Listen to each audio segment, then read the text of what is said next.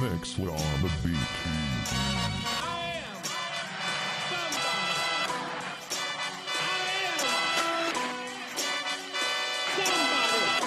Let me see what you can do.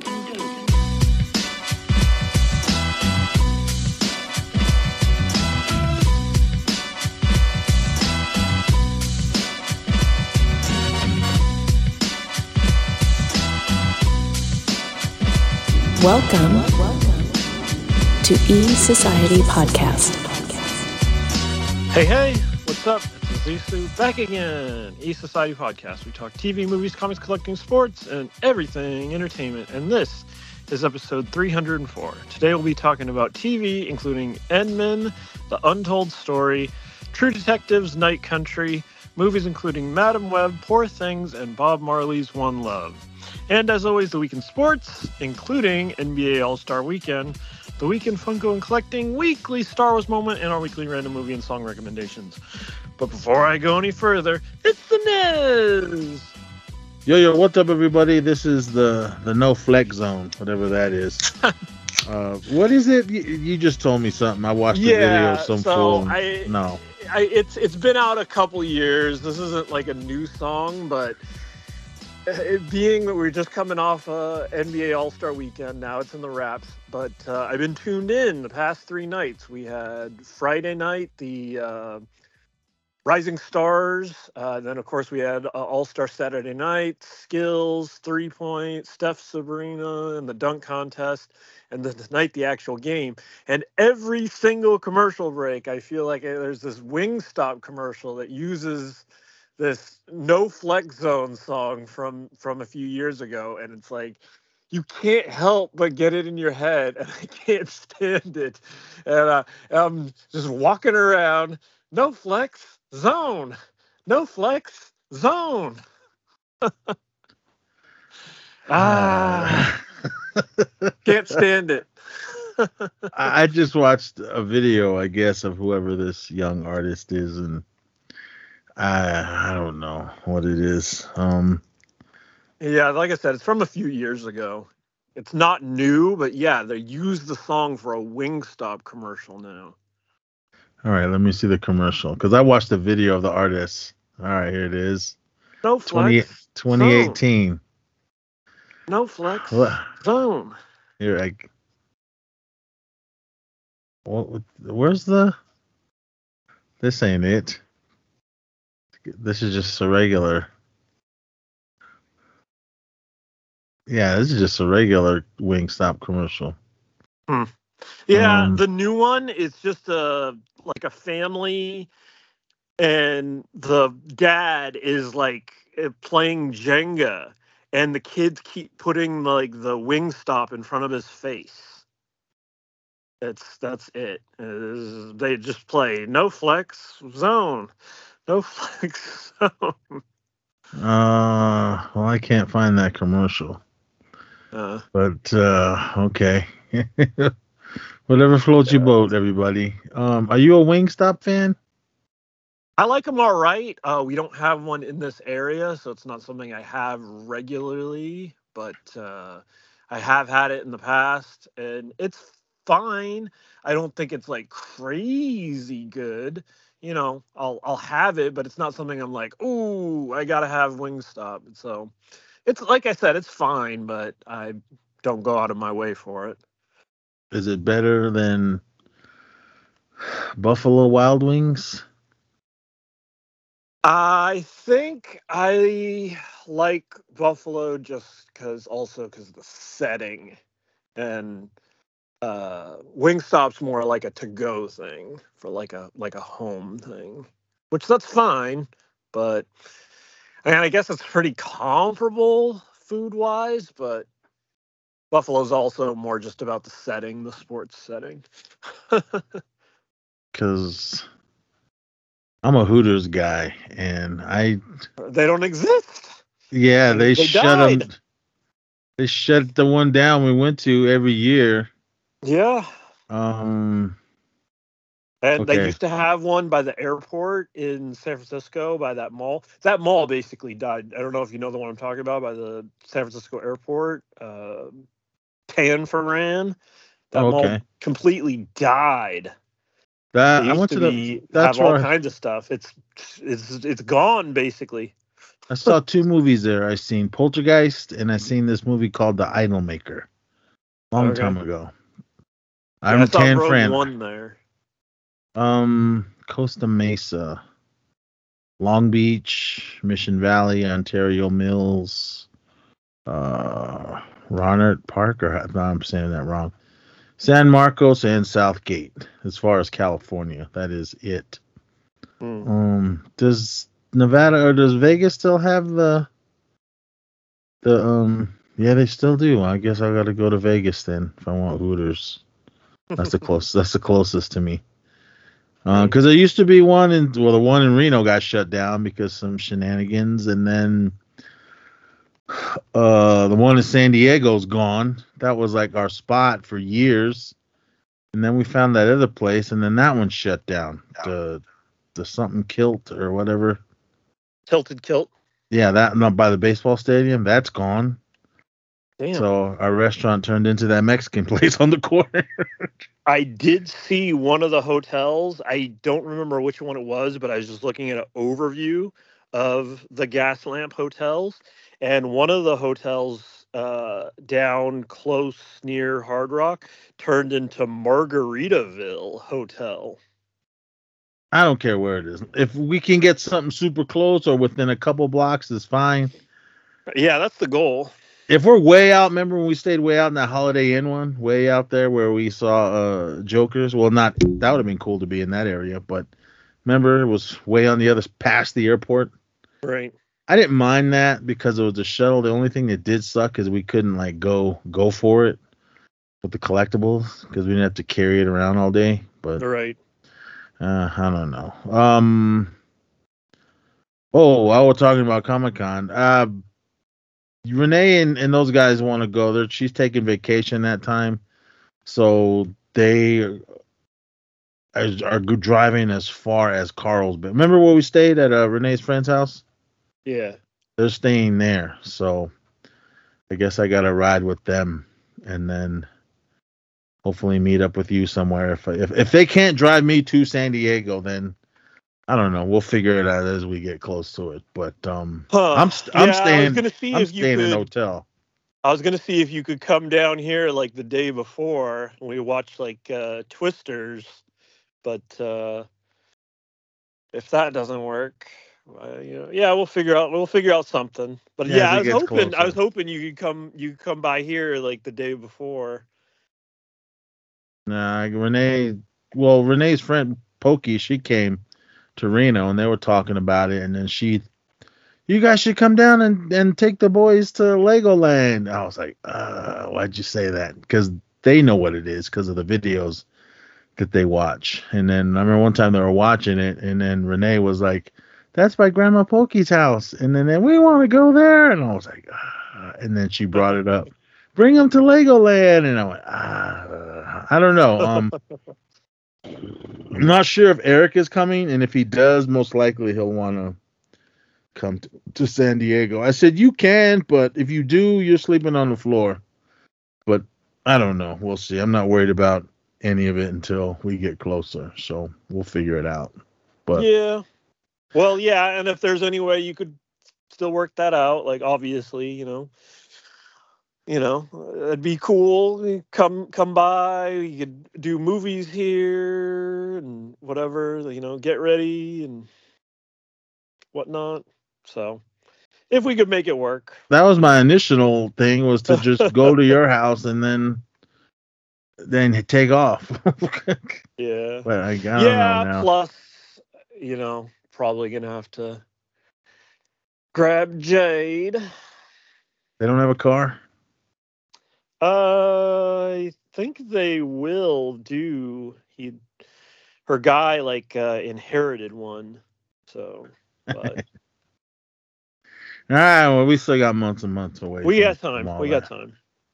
But got- um, as far as All Star, the only thing we saw was uh, a little bit of the the three point thing shootout, but we did see the Steph versus Sabrina. We saw that.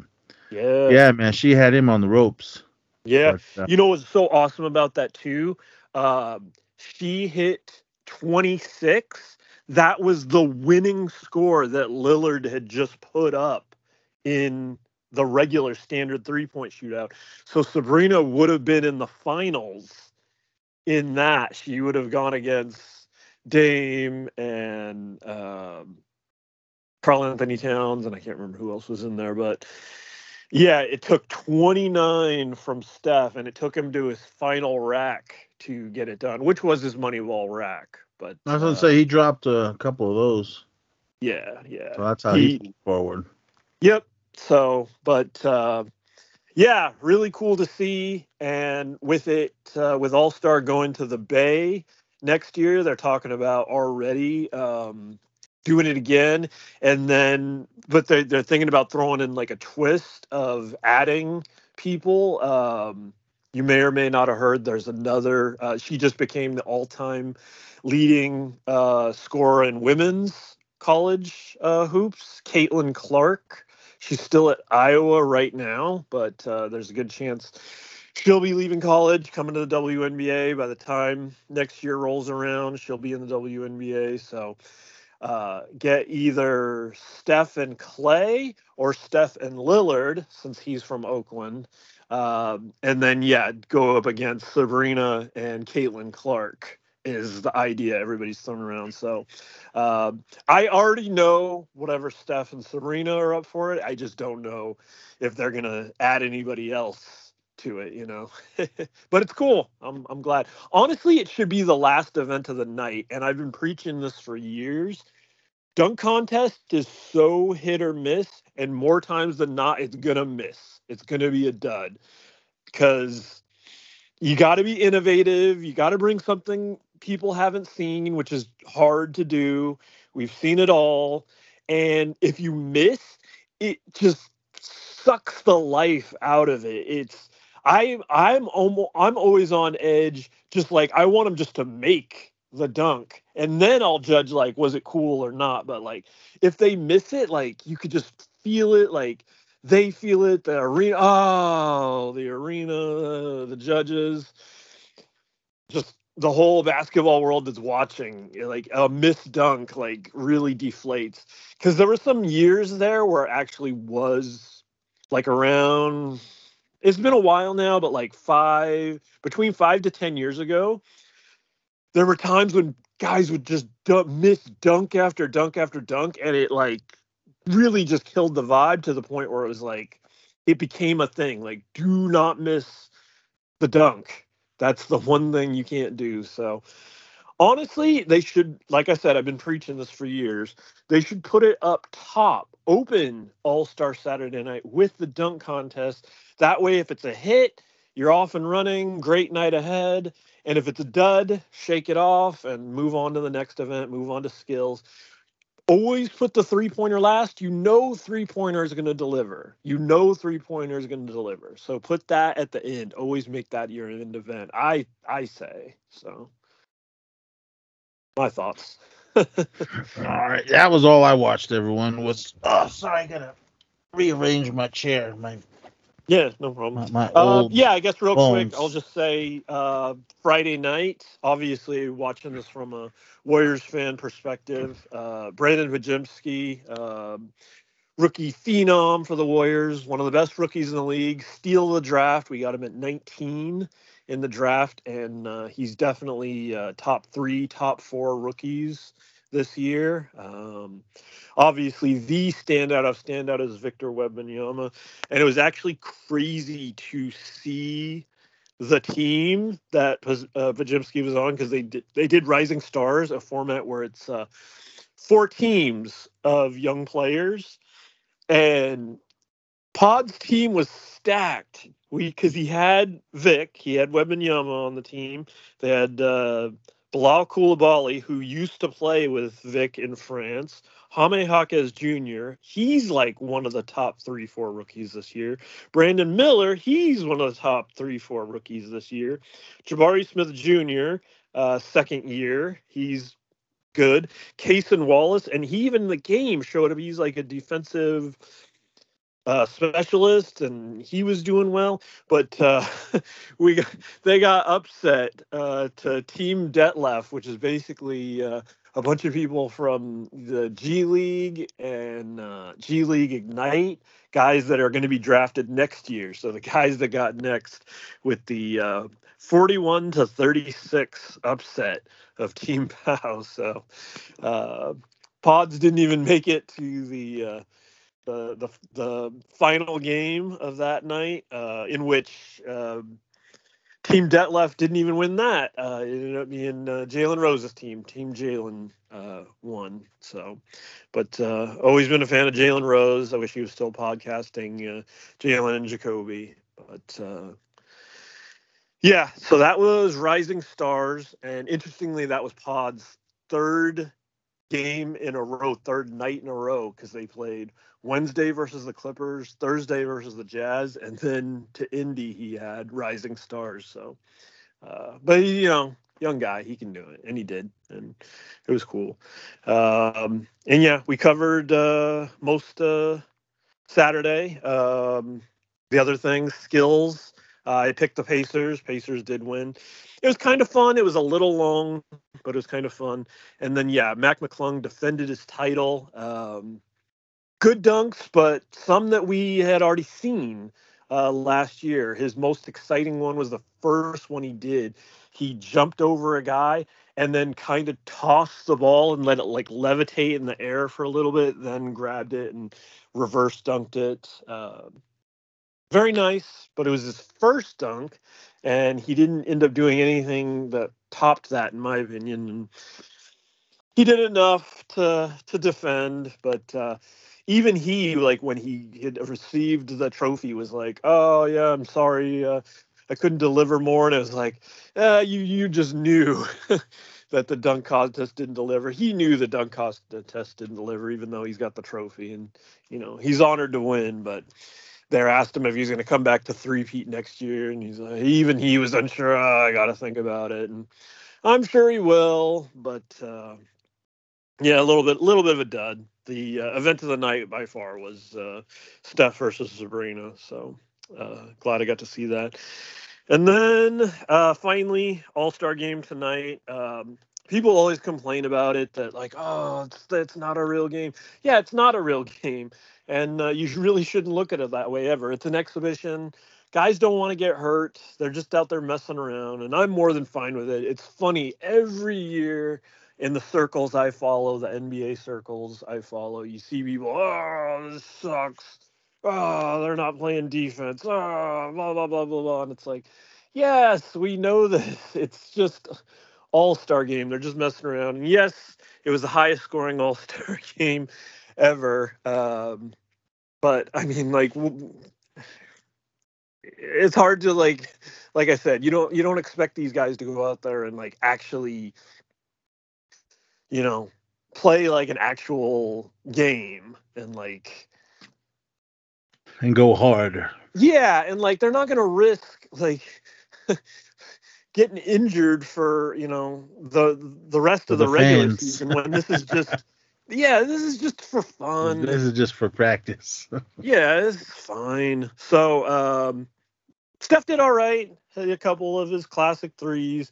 Uh they attempted to throw a lob to him, which I know he wanted to dunk, but he couldn't quite get up, so he, he slapped the backboard. That was kind of funny. He was having fun.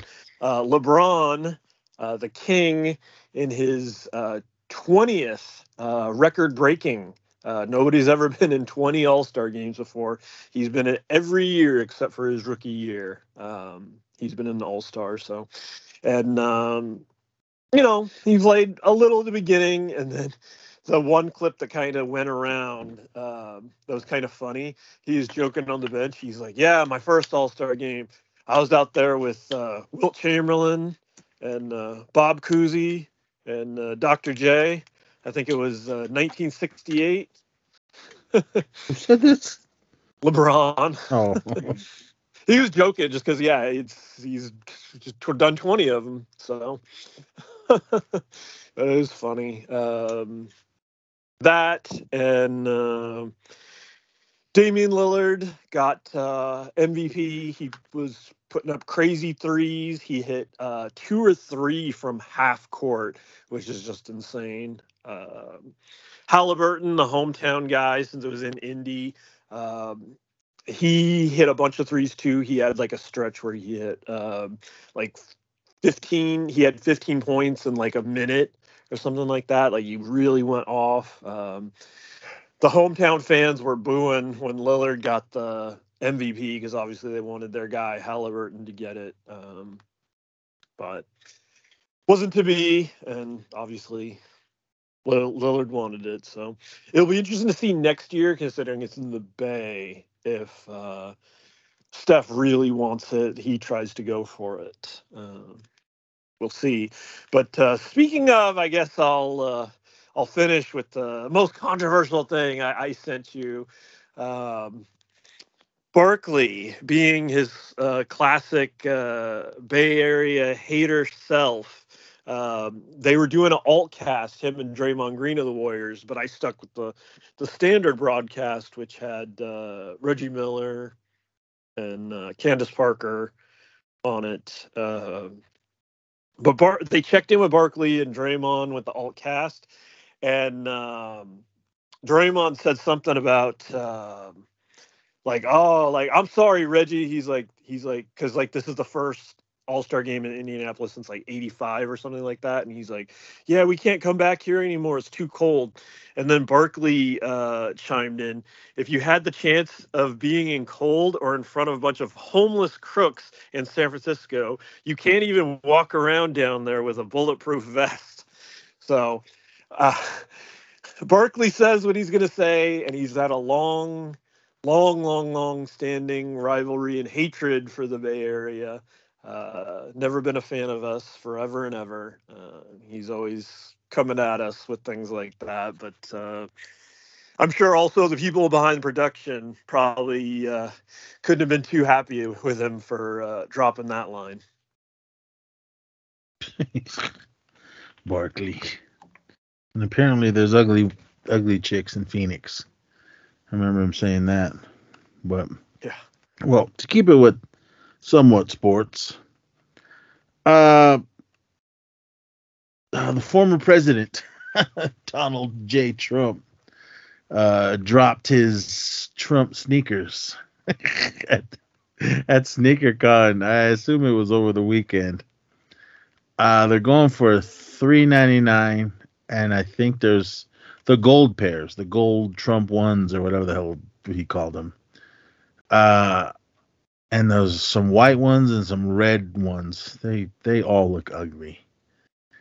Um, uh, get your money, everyone. You guys always hear me say that. Get your money, and this guy needs money. But that's fine. Is he supposed to be hella rich anyway? And because he, he owes somebody like what four 450 million or some shit. He got busted for some civil fraud case uh, the other day, and now he's trying to make up. But uh, they his shoes they were all pre-orders. Uh, some people did buy some there. Some idiot paid nine grand for a pair, a signed pair of those gold ones. Will they ever be worth more than nine grand? Nope. I don't know. Never No idea. but can guarantee you that. um whatever floats your boat, everybody. If you're down for him, you're down for him. I'm not. He's a fucking idiot. Uh, even if he wasn't president, running for president, even when he was just normal, the Don, I could give two shits about this asshole.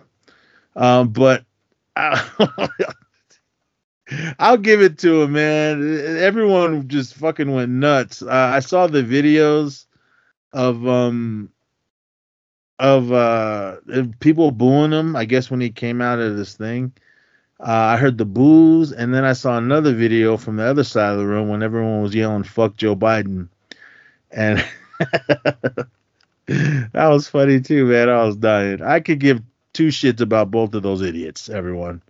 Before you go, oh, you're just a fucking fuck you, fuck both of them, Trump and Biden. That's what I'm saying, everyone. Anyway, I don't want to hear uh, anything about politics this year. It's an election year, and I don't want to hear any of it. I'm gonna probably be light on the socials this year. I don't want to hear nothing. it it's gonna be all over the bad place. for the soul. It's bad for the soul, and I don't want to. I don't want to hear it. I laugh at all of it, everyone. It's fucking. I don't. It's, it's a joke to me. It's it's fucking It's bad for the soul. all of it is everyone. I mean, everyone's a crook. I don't care what anyone thinks. If you guys don't agree with me, then you don't agree with me. But man, you open your eyes. These guys are crooks. All of them. Every single one of them. Don't matter what side you're on. These guys are crooks. And they're taking our money, taking our tax money and killing kids over in other countries with it. Oh, you know they're yes, they are.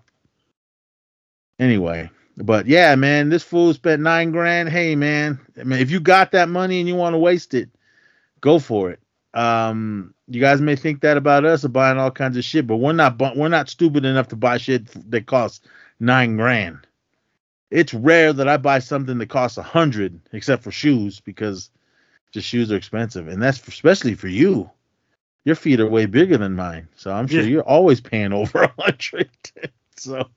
Yeah, I try to watch the deals, um, but it's hard. I would I like to. I can't go to no Foot Locker or Kohl's, and it's all got to be online. Well, that's all that uh, these are. Um, it looks like they had some there, and I know the guy who bought that pair. Um, I think it was during an auction they did it, and nine grand. And these things are ugly. I mean, even if they weren't gold, they'd be ugly. But uh, whatever, man. I mean, obviously made in another country. I guarantee you they're not made in America. I could be wrong. I could be wrong. For those you, well, know they're made in. Shut up. But I'm pretty. I'm pretty sure. I'm probably willing to put money on it that they're made in another country. But I don't know. But I'm looking at a picture of these things. These things are fucking ugly. Even if he was quote er, unquote the greatest president ever, like some of these idiots think, uh, I whatever. Um, these things are ugly. Um, and I doubt people. I think the only people that would buy these will be collectors. I don't think people will buy them to wear them. I could be wrong. Maybe there's somebody, someone like Yeezy, not Yeezy, uh, yeah, Yeezy's dumbass would buy some and walk around with it while he's wearing his mask. What the hell is wrong with that fool?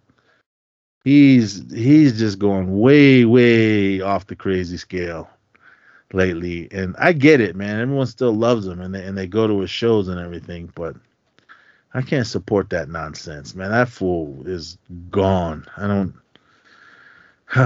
anyway, but Yeah, long gone. Uh, yeah, it sucks because uh, I really enjoyed his early days, but uh, he's ruined it. He really has ruined it. Can't get behind no uh, hate monger like that, you know.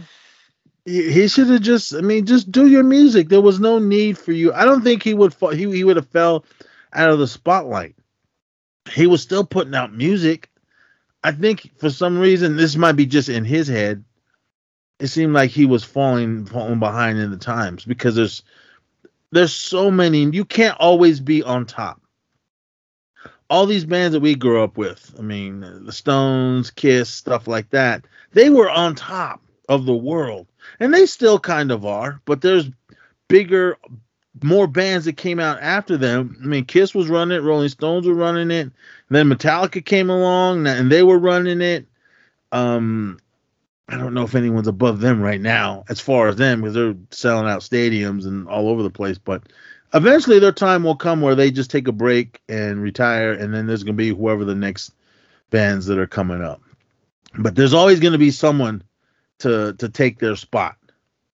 And they, oh, they can't forever, man. Kiss, they're finally called it quits.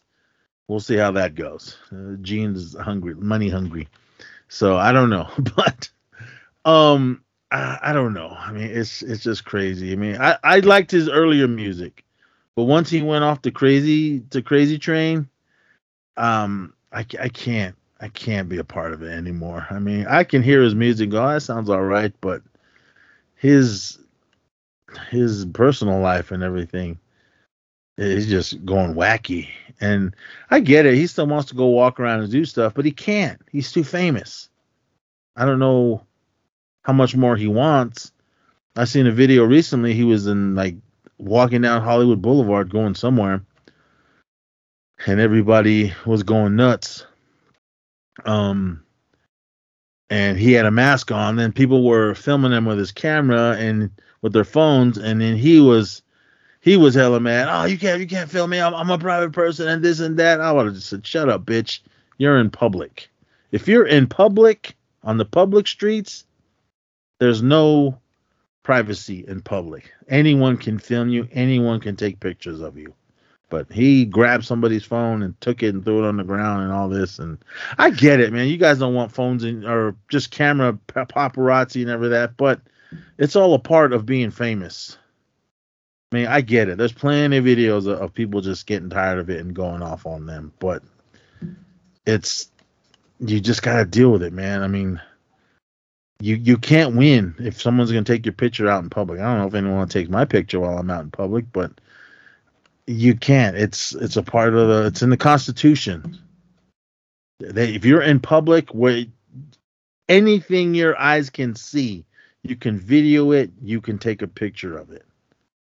But I don't know. It's crazy. I watch a lot of those First Amendment audit videos, but I just sent you uh, this Hypebeast video from uh, three days ago, and it actually it's it's kind of sad just because, like I said, I was such a fan of uh, Kanye's early work, and and it shows like his like path, and it's like the, the recent stuff uh, can't even get you know down with. But uh, obviously, college dropout, the first album, everyone knows through the wire to late registration, diamonds from Sierra Leone to uh, the uh, uh, like stronger album, uh, heartbreaks, and uh, graduation.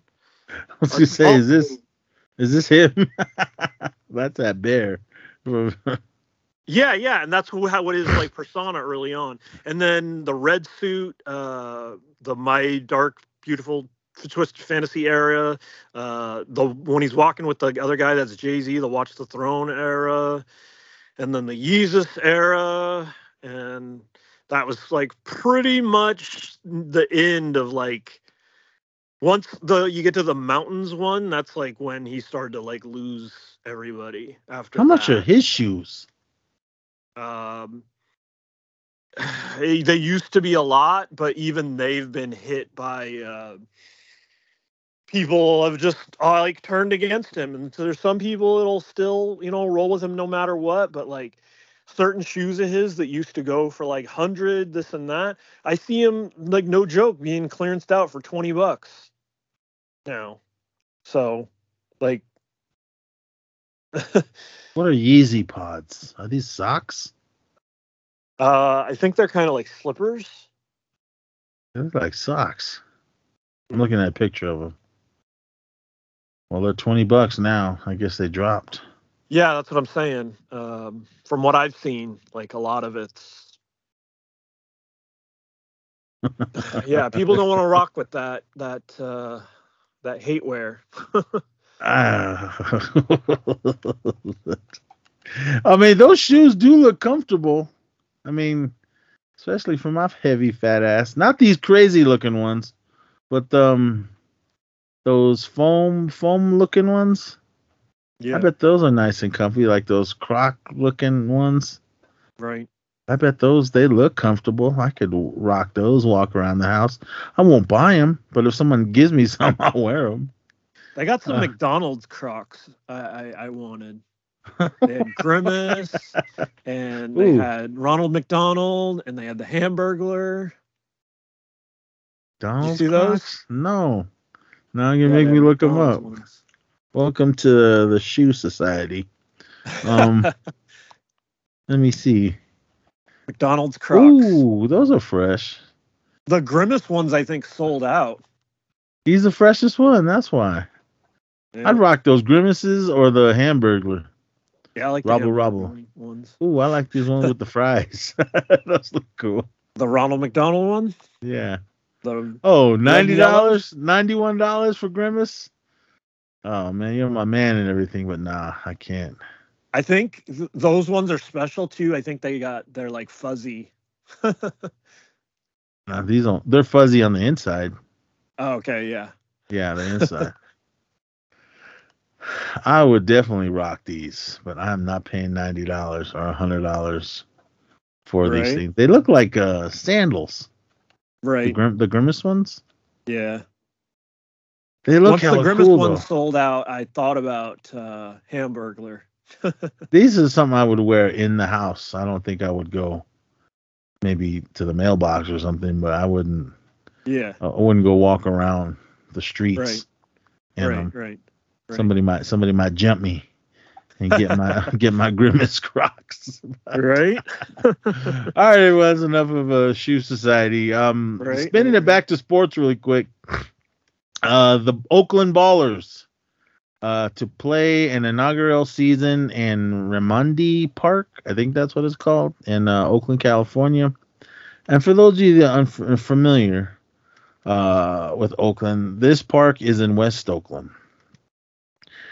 And West Side. uh, I didn't. I only went there when I was only over there mainly when I went to summer school, but at McClymonds High School. Shout out to everyone there.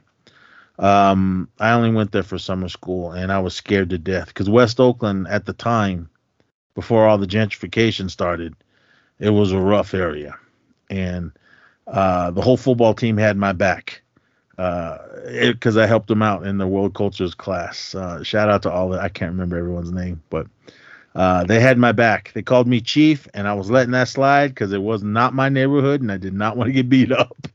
so um, they basically copied my homework uh, every day. Hey, chief, you got your homework? Yeah, here you go. but then, I mean, that saved me. I mean, it saved me from getting an ass whooping a few times from locals in there because I was skating down the street one time to the bus stop. Some guys were yelling at me, "Hey, hey, hey, you on the skateboard?" And then one, I heard, then I heard, I didn't look, I was pushing my ass off, but I heard someone said, "Ah, that's Chief. Leave him alone. He's cool." And after that, I knew I was all good, so I can just mob up and down those streets during summer school hours. but um, this park. I have not been in that area in a really long time, especially Yeah, where this we'll park see. is. We'll Um, see. We'll see. as far as I know, public transportation, I don't know where they would put a parking lot unless they're gonna. I don't know, I'm just I'm looking at it on the map. It is on off of um, the main street is it's off a block off of uh, North Grand Ave, and the closest freeway would be 880, but I'm not sure there's an exit right there. Um, and it's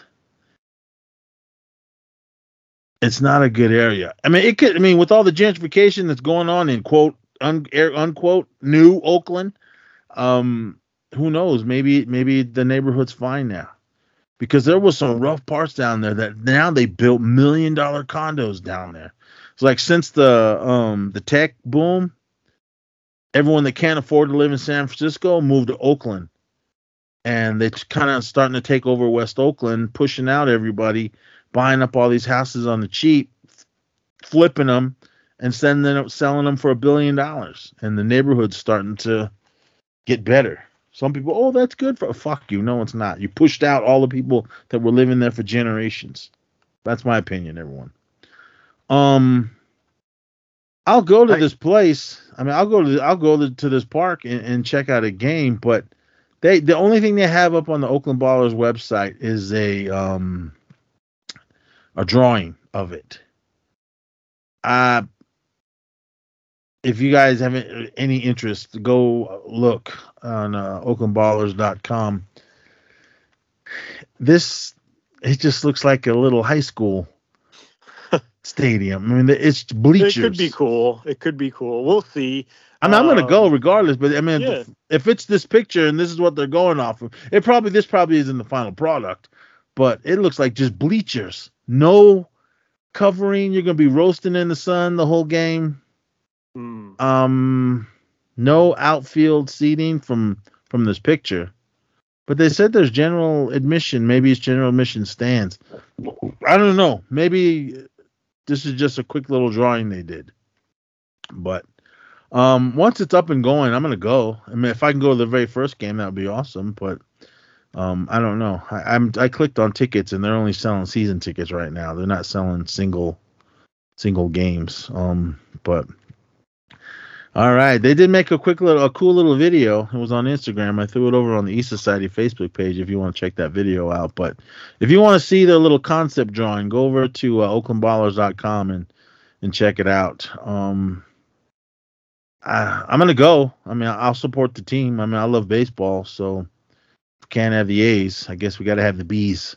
Speaking So- of the A's, I don't know if you heard now that uh, Vegas is having second thoughts about having the A's come there. They're a little wishy-washy, not sure it's going to happen. Uh, Sacramento wants to make a play. They want the A's, and they're promising they can deliver on like a huge state-of-the-art, best stadium you've ever seen type deal.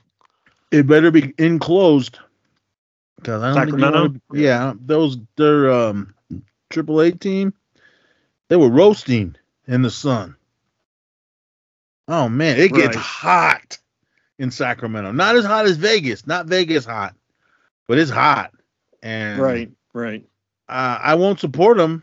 I mean, Oakland ain't in front of it, so I can't be a part of that nonsense. But I'd, I'll still go. It'd mean, be uh, convenient as far as like the commute. Maybe closer than the Coliseum. Yeah.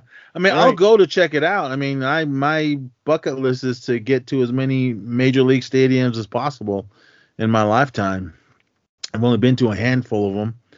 Um, most of them on the West Coast. The only two on the East I've been to is uh, Yankee Stadium and Fenway Park. Uh, I like to go down and, and hit the rest of them, but I want to go. I still want to make, make it out to. Is it Citi Field where the Mets play? Yes. I want to make it out there. Uh, I think that's in Queens. Um, but this this Queens stadium, Bridge? oh, it's not a stadium. It's a um little ball field. but who knows? Maybe, like I said, this is just a, a concept drawing. It could be better. It could be uh, shaded and over the at least be over the seats. Come on, but I don't know. But I mean, if you go to these things, they fixed it. They fixed the the Reno Aces stadium. The um, remember the the ball net? How if you were sitting on the the first base or third base side, man, those line Right. drives, foul balls, yeah. they, they were rocking. They were rocking people. I guess too many people got hurt, so they put up those nets all the way to the end of the Yep, of the yep. seats. So that's good. Um, but uh, I'm gonna go. I'm I'm hoping this is just uh, like I said, just a little concept drawing uh, of the field they're gonna play on. But they they they picked a spot.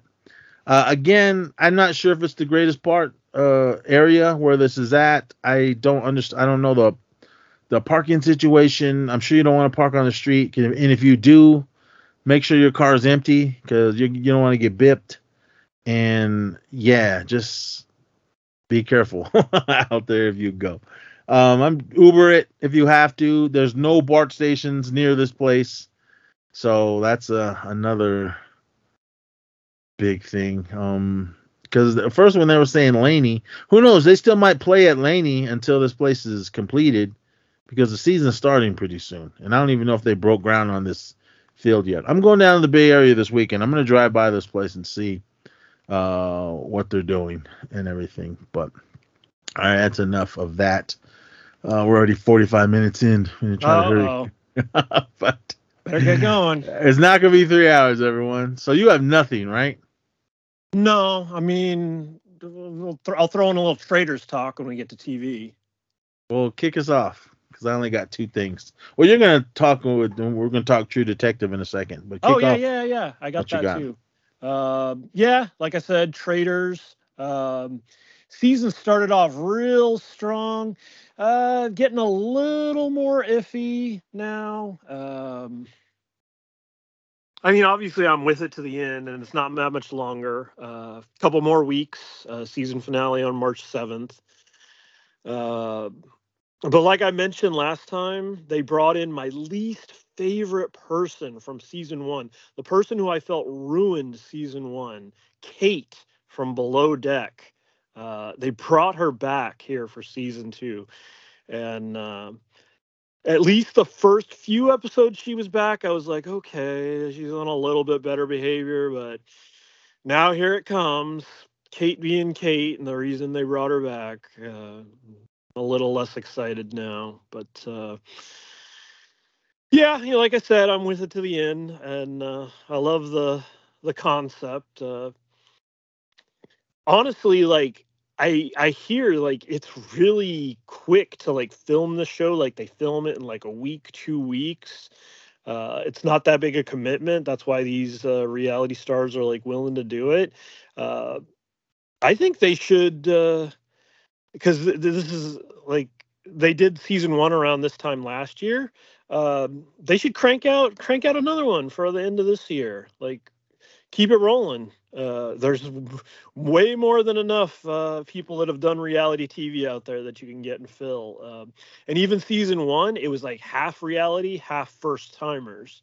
So this second season, it was all uh, reality vets. But uh, yeah, either way, like uh, it's I'm still obviously enjoying keeping up with it, but uh, I think like big moves, especially for like I I mentioned a couple weeks ago, uh, I'd never seen uh, a trap laid for the traitors by the faithful like there was this time, and uh, it was actually pretty incredible.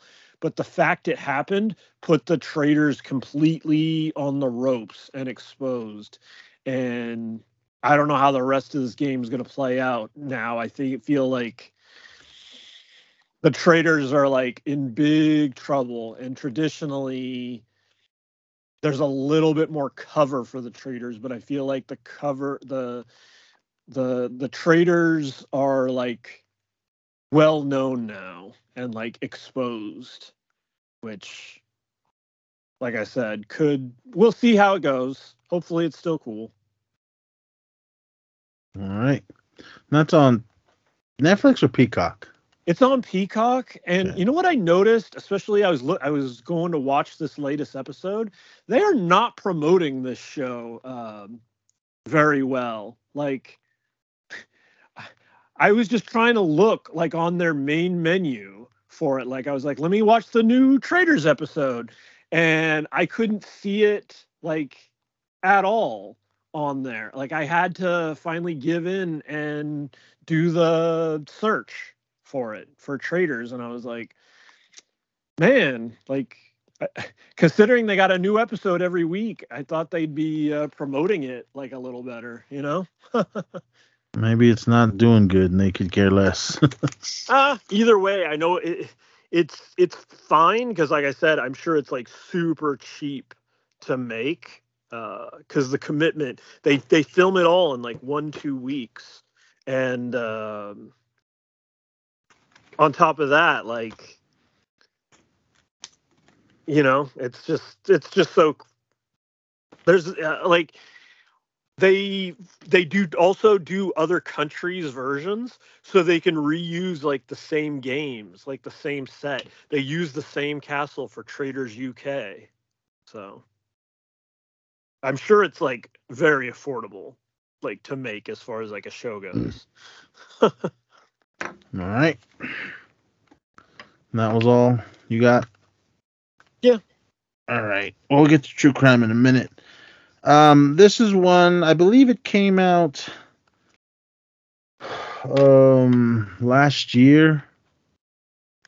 Um, let me see. It might have. I know it was doing festival runs last year. Not sure if it actually came out this year. Um, nope. Release date May 31st, 2023.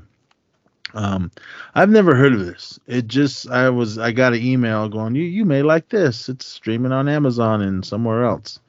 But this is N Men, N dash Men, the untold story. In 1975 in Sac- Sacramento, California, a group of skateboarders gathered under a freeway embankment, setting the stage for a global transformation in skateboarding. All right. This film, it was a documentary and it was awesome. I loved it. Um I didn't start skating until late 70s, 1979. And as far as I can remember, the only skateboarders in our neighborhood was myself and my brother, my older brother. Uh, he's the one that actually got me skateboarding because he had a skateboard. So it looked fun. I wanted my own. I kind of haggled this little kid and uh, traded him a handful of water balloons, and I had a skateboard. And then I had it down in our laundry room. Someone went down there and stole it. I never saw it again. I just ended up getting a new skateboard. But anyway, this story, it's just their story of them just growing up in Sacramento, this handful of guys, buddies, just skating, ripping it up. Uh, they would go, of course, when when snowboarding came along, they started doing that as well. But it was just them skateboarding in the 70s. They had there was skate parks and everything, but nothing too big. Uh, everything was pretty much shut down by the time the 80s rolled around and destroyed, demolished. So, but there was this little embankment under this freeway in Old Sacramento, and they would go down there and just bomb that little hill, hit those banks, front side, back sides, do all kinds of slides and everything, and just have a good time. And then the, the guy that made this documentary, he was a, a much older guy. He said he didn't start skating until he was in his 20s, but he remembers the N-Men. So he started looking them up to see if they were still around. And he um, once Facebook and all that came around, he found uh, a couple of them, and then he reached out to them, and then they he wanted to do a documentary on them. So with that, the guys that still knew everyone got a hold of, of the rest of the guys, all the original N-Mens, and I assume N stood for Northern, like Northern California. So they just it was just them. Uh, they there was no cell phones, none of that. Uh, they did have some pictures and some video and everything, but not a lot. But they do remember this guy that took a bunch of pictures of them, and they they knew his name, but they just didn't know where he was. So that guy did some research, said he went to the phone book or get online, found all these guys, these guys in California with that name, and started going down the list and hitting all of them till he finally found the guy that had the pictures and they go, "Is this? I can't remember his name. Is this so and so that took pictures of the N-Men?" He goes, "Yeah." He goes, "I'm him." And he goes, "Do you still have any of those pictures?" He goes, "Yeah, I have all of them." So they're like, "Whoa!" So they went to his house and he had it on his computer and he just showed them and they added them to the documentary and everything and, and the f- film video footage of them. This was in the old days of once the parks were gone uh, especially like I was mentioning earlier, it's hot in Sacramento. That's what they were saying. It was really hot. There's always droughts in in Sacramento, so the with the water they couldn't do much, so they had to drain all these pools. So all these guys were just scouting and hunting empty pools to skate and everything. I mean, we did that too in the Bay Area. I've skated Blood Bowl, Dust Bowl, um, that one in that old abandoned hotel, the Casper's Bowl was it was in this crack hotel. Um, it was it was a risky skate, man. You got in and skate until the crackheads came and chased us away. Um, uh, there was a swimming pool up and when they had that fire up in the Oakland Hills. I mean, the house was gone, but the pool was still there. We went up there and skated that. Um, we found a lot of pools really throughout the Bay Area. I mean, if you found them, you had to hit them quick because they were going to be gone the next day. And that's what these guys were doing. This was basically, I compare this, the Endman story to the Z Boys. If you guys have seen that documentary, uh, what they were doing down in, in Southern California, down the Venice Beach area and Dogtown, is what these guys were doing in Sactown, in old Sacramento area. Kind of do minus the, minus the surfing because there's no surf in Sacramento.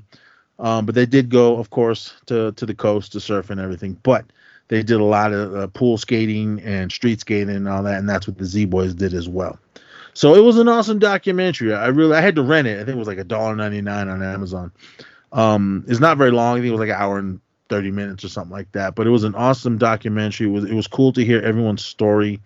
Um, it wasn't just dudes. There was a couple gals in there as well, and there was one part that got me. It just floored me. There was one guy, one of their buddies, it was a black guy.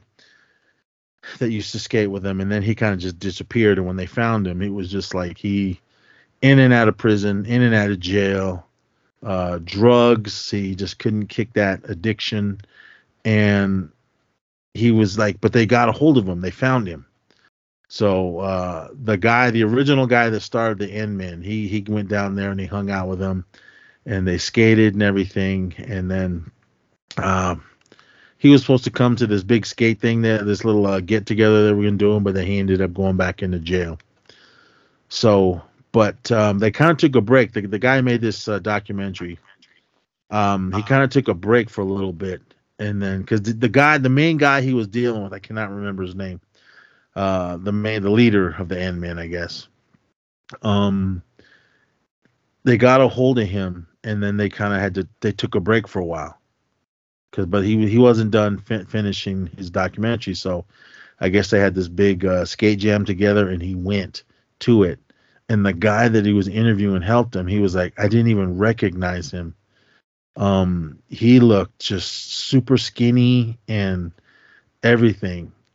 And they said he when they started the documentary he looked fine. He was a bigger guy still skated. But then I guess shortly after, or maybe he already knew about it and, and it just got the best of him. He had cancer, and then he ended up um, just kind of withering away. And at the end of the documentary, um, that guy passed away, and and the black guy, he was in prison at the time, and he didn't know his buddy, so he kind of got a hold of his mom, and he was like, "Hey, have you heard from?" I can't remember the guy's name, and he's like, "No, I've been in prison, or I was in jail," and She's like, um, well, he's not doing too good. He's in the hospital. He's on life support. And he was like, oh man. So by the time he got out of jail, he wanted to go down and see him, but it, it was too late. He was gone. And when that guy was telling that story about his buddy, he just broke down crying.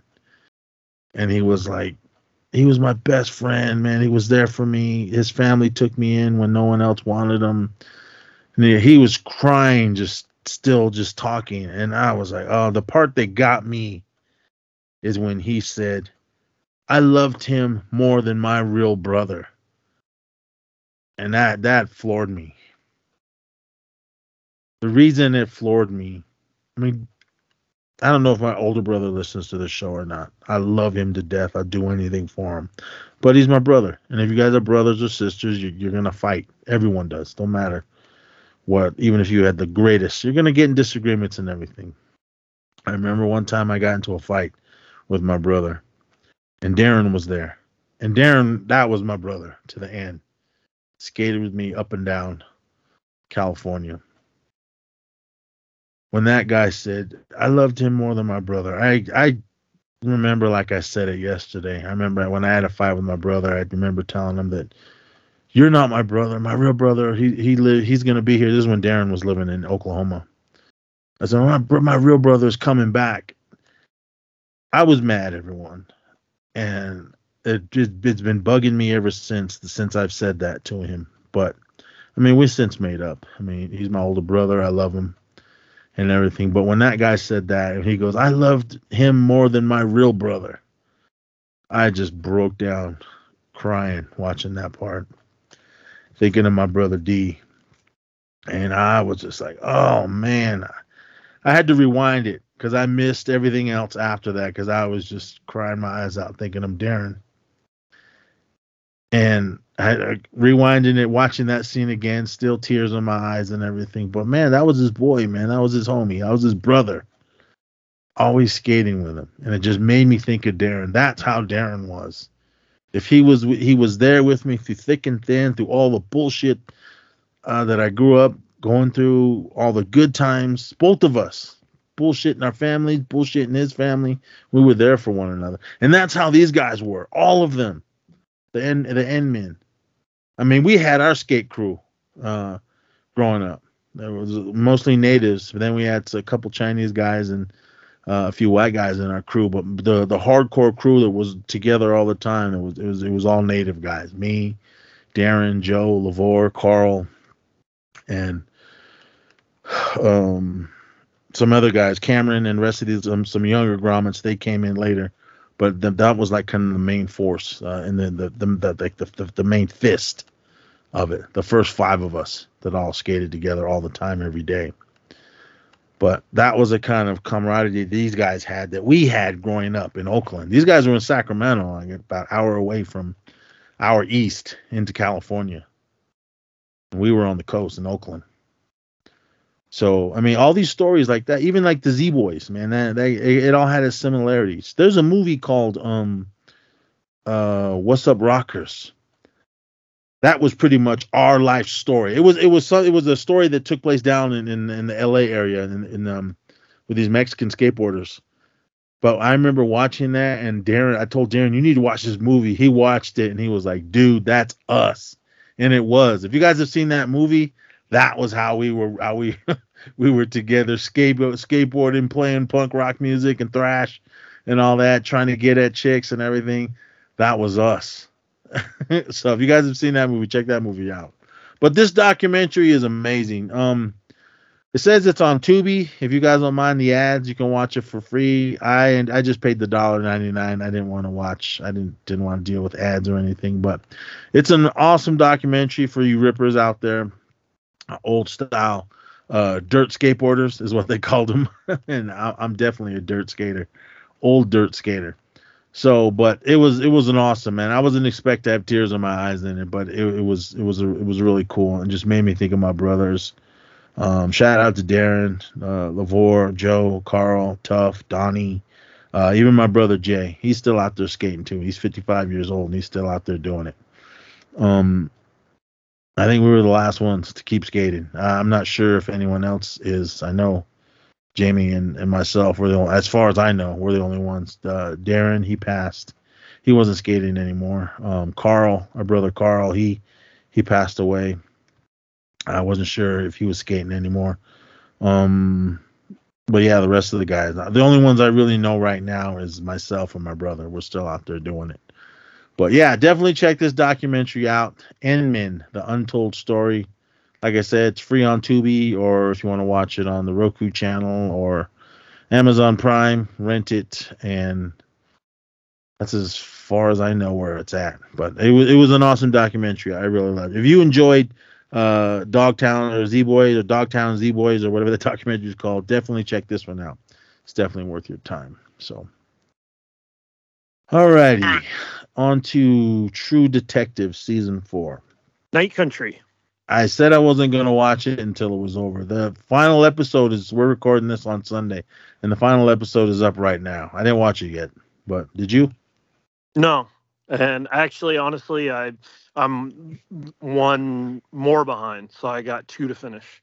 Okay, well I'm I'm caught up. I just need to watch the season finale because once I started, there's only six episodes once I started, I said, well, let me just watch the first episode so I can talk about it. I was sucked in. yeah, hella good.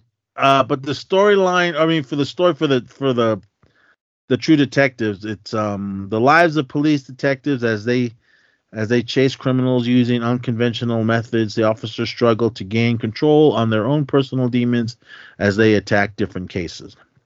But this each is se- Night each Country. Each season is different. I don't know, man. There was they kept saying day 14 is night, but then there was scenes when there was the sun was up. So I don't I don't know what was going on up there.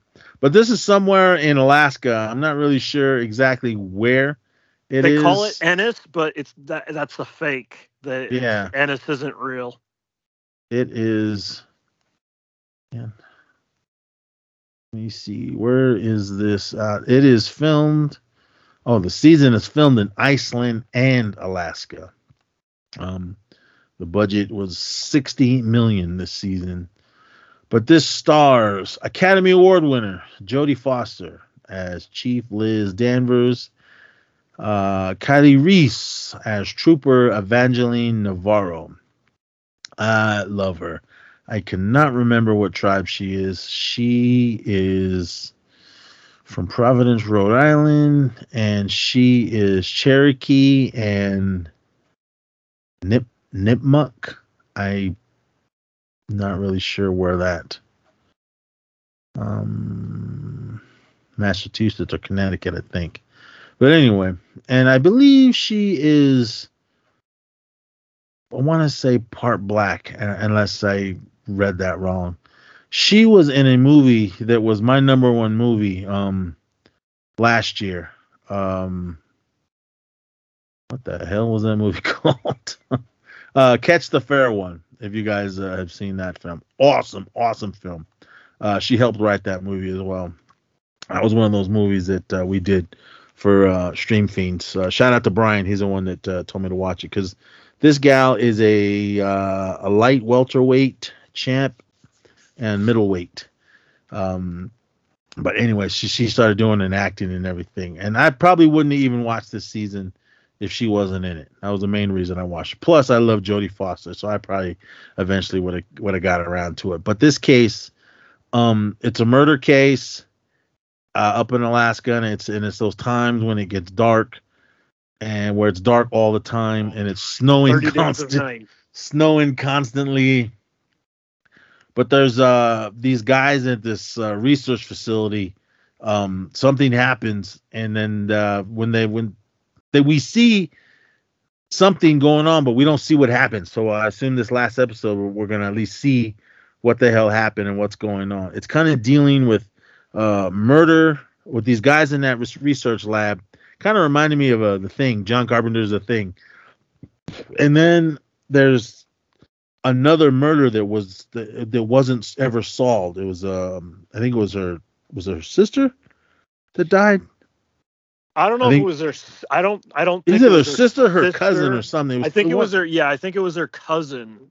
Yeah, because her sister, she's dealing with her oh, her during sister. the time. I don't want. I don't want to say what happened to her sister. Everyone, but um, but yeah, her sister's. I think it's her cousin or her best friend or something. Anyway, anyway, so there was a murder that happened years before this incident at that research center uh, facility. So they're trying to figure out that, but then they're starting to feel like realize that there's um this big what are they oil company or something that's Yeah, that's digging in in the in the snow and in the ground and it's basically poisoning the water supply that's going to the res. All right, time to pull out my soapbox. It's like the same shit that was going out in Standing Rock when they were fighting for for the water rights because they didn't want that or that pipeline to go through there, and fucking all the shit that they went through. They they fucking had to fight and fight and fight, and they still ended up putting that thing in because they're fucking police and all their private police force and everything, and then the government stepped in and all this shit, and basically said "fuck you" to the natives, and we're putting this there anyway. It won't break, it won't whatever, and then the fucking thing broke. And that's what everyone was trying. They were fighting for because they didn't want shit in their water, and that's what's going on in this show. They're they're uh, the stuff that they're doing, the drilling that they're doing, uh, it broke and it it got into the water, and and it's just it's the all these uh, ladies, all these uh, natives on the res are getting having stillborn babies because of all the shit that's in, in the water now. When that when that was a kid, I was like, "Fuck me, man!" I was like, Mhm. "God damn it, I'm gonna Oh, be yeah. going off." Um, no doubt. but no doubt. I mean, that that shit happens, man. I mean, this is just a TV Right, show and it's a fictional story, but it it happens. And some Oh, people yeah. are like, oh, it's nothing and all that, and they're they're just stupid protesters. They're just stupid liberals. Fuck you. These people were fighting for clean drinking water, and they're protesting and fighting on this show too because they want clean drinking water. Every we need water to live. Everybody wants clean water. But nope, all these big businesses come in there and oh, it's it's safe, it's safe, and then they ended up fucking everyone.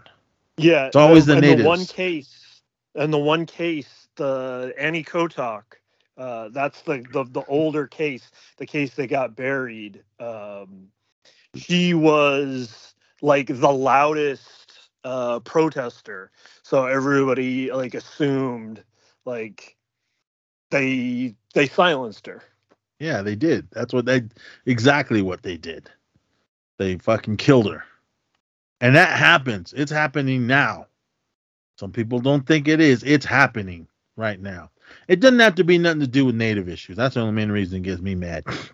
Sure. Anybody, man, you you try to up bring something to the fore table that they want to keep hidden, and you're gonna disappear. Doesn't Right. matter. It doesn't matter. There's plenty, plenty cases of that shit happening. Oh, Right, uh, he just he, and he uh, oh he hung himself uh, in the prison. He, he he killed himself. Yeah, right. They killed him. Right. You guys Right, know what I'm talking about. They killed him. so, but yeah, man, Um, that that's what's happening on this show, man, and and it's kind of also leaning into um a spiritual type of stuff, especially Yes. dealing with natives. And Ah. some of that stuff is so interesting, and it was really well done. I thought It's show. fucking. I, I can't talk about a lot of it, but sure. I get it, that too. it's it's not a it's not a joke. Some people, oh, Yeah, it's it's just not- TV. It's just made it. up. Yeah, no, you No, don't no, no. fucking. Yeah, you listen no, to you the don't mess with elders when they tell Right. you to not to do something. Don't do that shit. yeah. um a lot of these movies too even with the horror movies and everything dealing with natives and everybody and all these white people don't believe it and then they go on up and they end up disappearing well you should have listened to the natives because they told you guys not to do it that's why you're dead so yeah. yeah. listen to that shit man don't i mean don't just go ah it's nothing it's it's fake it's superstition all right man when you end up missing on on a fucking milk carton that's your own fault but Yeah. Well, So, I told yeah, you about that uh, on the Netflix. They they do the new version of Unsolved Mysteries, and they had that uh, the Navajo uh, police. Remember, I told you about that episode where it was Yeah. like they were like it was like X Files. They basically referred to themselves as like they were X Files. They they investigated all like the the spirituality and like the calls and the um what what's the the term the uh night walkers or what were they i'm not gonna say it because i'm not sent talking about it i don't fuck Okay, that sorry. shit so nah. yeah but like that even just the way they presented it on unsolved mysteries they did like an animation and that was like obviously pretty creepy but um anyway spin it back to this um how about as far as like the horror aspect this is the clip i wanted to send you the opening of the second episode spoilers for just that it's pretty early in the series so it's light spoilers but um when they find the mass of bodies and the one comes back to life very horror movie like it's like Well, maybe to you, not, not to me. Uh, they ripped that off from fucking uh, the thing. but John Carpenter's the thing. That's what I thought of when they found all those bodies, those frozen bodies. I was like, wait a minute, are they stuck together? And then it, they were stuck together by ice and everything. But and the yeah and the, the one came back to life because I uh, it reminded me of that scene um of one of the the guys from the thing they they they were chasing him and he was outside and then when they caught him he was kneeling down on the ground then he turned around and went he opened his Yeah, mouth and his hands were all crazy. It reminded me of that scene from uh, from Yep. the thing. Uh, yeah uh, exactly so they totally that. they totally ripped that off yeah. the thing. no it is it's, it is it is and that's fine but um you like the opening credits? Yeah Billie Eilish? Oh awesome song. And it's like a cool like montage too. It, yeah like, the song cool. is um uh bury a friend from her um what the hell's that album called? Um she's already she, she it's like an an album ago. Uh when all when we all fall asleep where do we go? Yeah, i believe it is track 10 i think. Um and that song i mean when that when i was sitting there watching and that the music hit i just kind of sat up and went whoa Billie so she had, there was a, a couple other songs they used uh, from from hers in this as well. But um, what's going on? It, it's cool. It's just uh, Jodie Foster and or uh, Dan quick, Chief, Chief too, let me- Danvers and Trooper Navarro. They're trying to figure out what's going on, and they they're starting to put two and two together. They're trying to get help uh from outside uh police forces and then they're finding out shit that's going on there some dirty Right. shit and this big um, company uh, is doing dirty shit, and they're slowly now. They're it seems like they're on the run right now. right So, right. but this show Um, is awesome, better yeah, than the first good. season. Oh yeah, yeah. Well, no, I mean, I think the so. first season's got its place. The the it's got its like legendary status, and then everybody hated on season two. I'm watching that thought right it now. Rebounded with season three. I, I thought season two was all right. It's it's you know not I'm on amazing, season two but- now. I like what's going on. Colin Yeah. Farrell's badass. Yeah, season two got a lot of hate when it first aired. when he beat the shit out of that kid's dad. Whew, that was awesome. I would have did that shit too. Anyway, uh, but yeah, what'd you think about? Didn't that oh, that first episode though of this season, Night Country, it had the Thirty Days of Night vibe. Like that whole, just even the opening and them It getting did, ready but then- for Thirty Days of Night. they keep saying night. I mean, there's there's scenes when the sun's out. I'm like, hey, wait a minute. I thought this was supposed to be dark the whole time. Well, Uh, I think those are like flashbacks. No, they're not. There's scenes of them driving around, or if they're in the house and you look outside, and it's not like uh, super sun's up. I don't think the sun is up. I think it's up enough to where it's light outside. Hmm. And I was like, hey, wait a minute. But Yeah.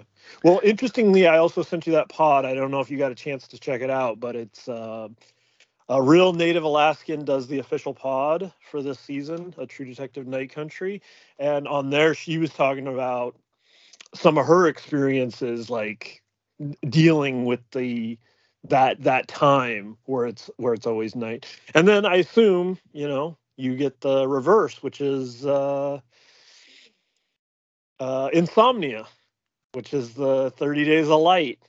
that's what I don't know, man. I don't think I could do it. Uh, a buddy of mine, he was up there when it was dark and when it was light. I think he spent the, he was up there for a couple years doing whatever.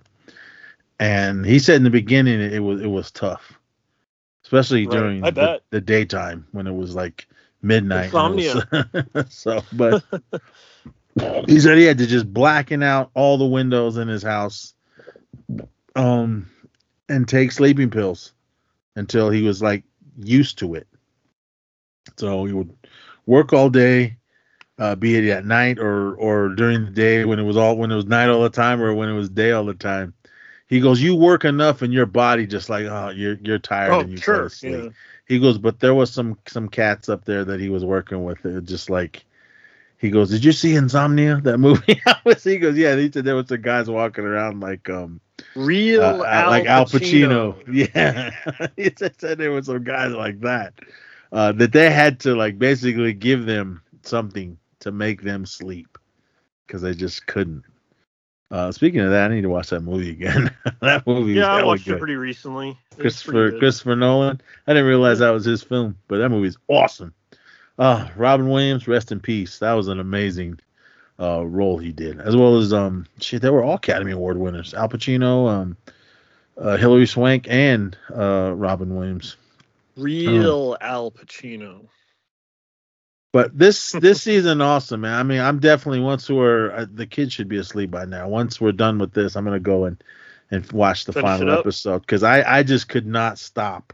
I'm glad, like I said when, when we first brought this up, I was gonna like let let it pretty much play out before I sat down. So there was five episodes out when I started this, and I just Nice. went boom, boom, boom, boom, boom, went, Yeah, through each of go. them.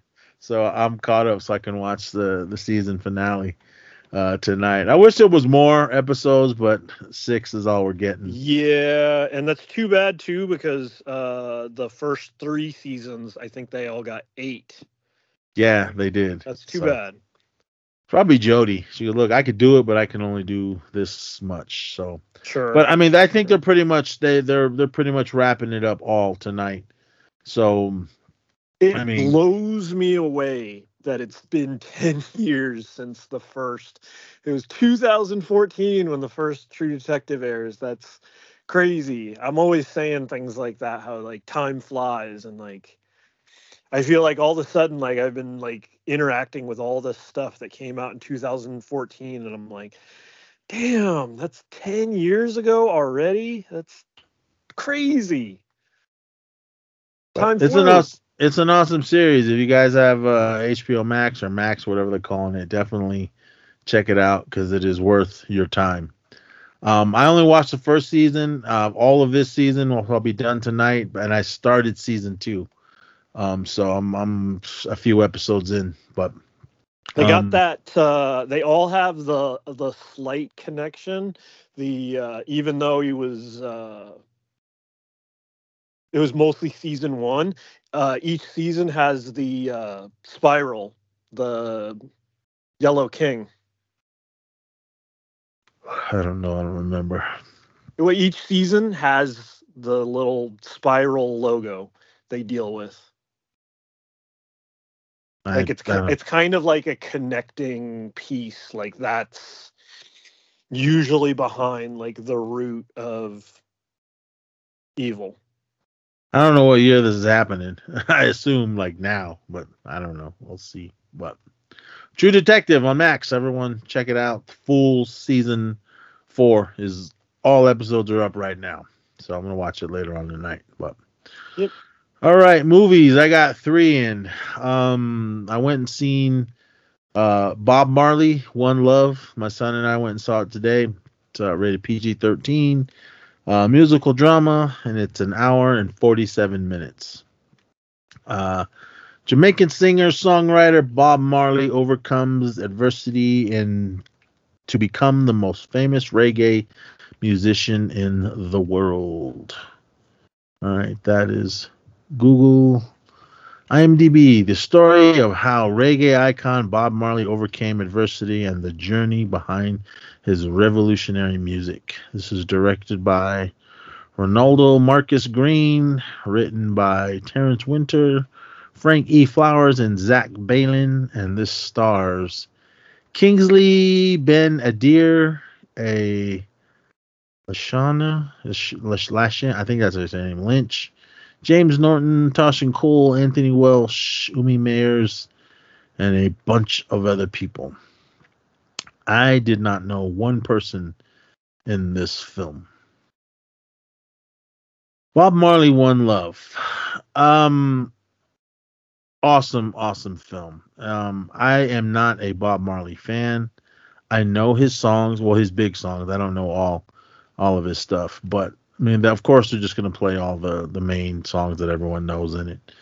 I thought this film was going to be his whole life story within two hours of how he started doing his music. They kind of show you a little bit out in the flashbacks of it, but they pretty much this story pretty much starts right uh, when he's already kind of famous. He's big in Jamaica.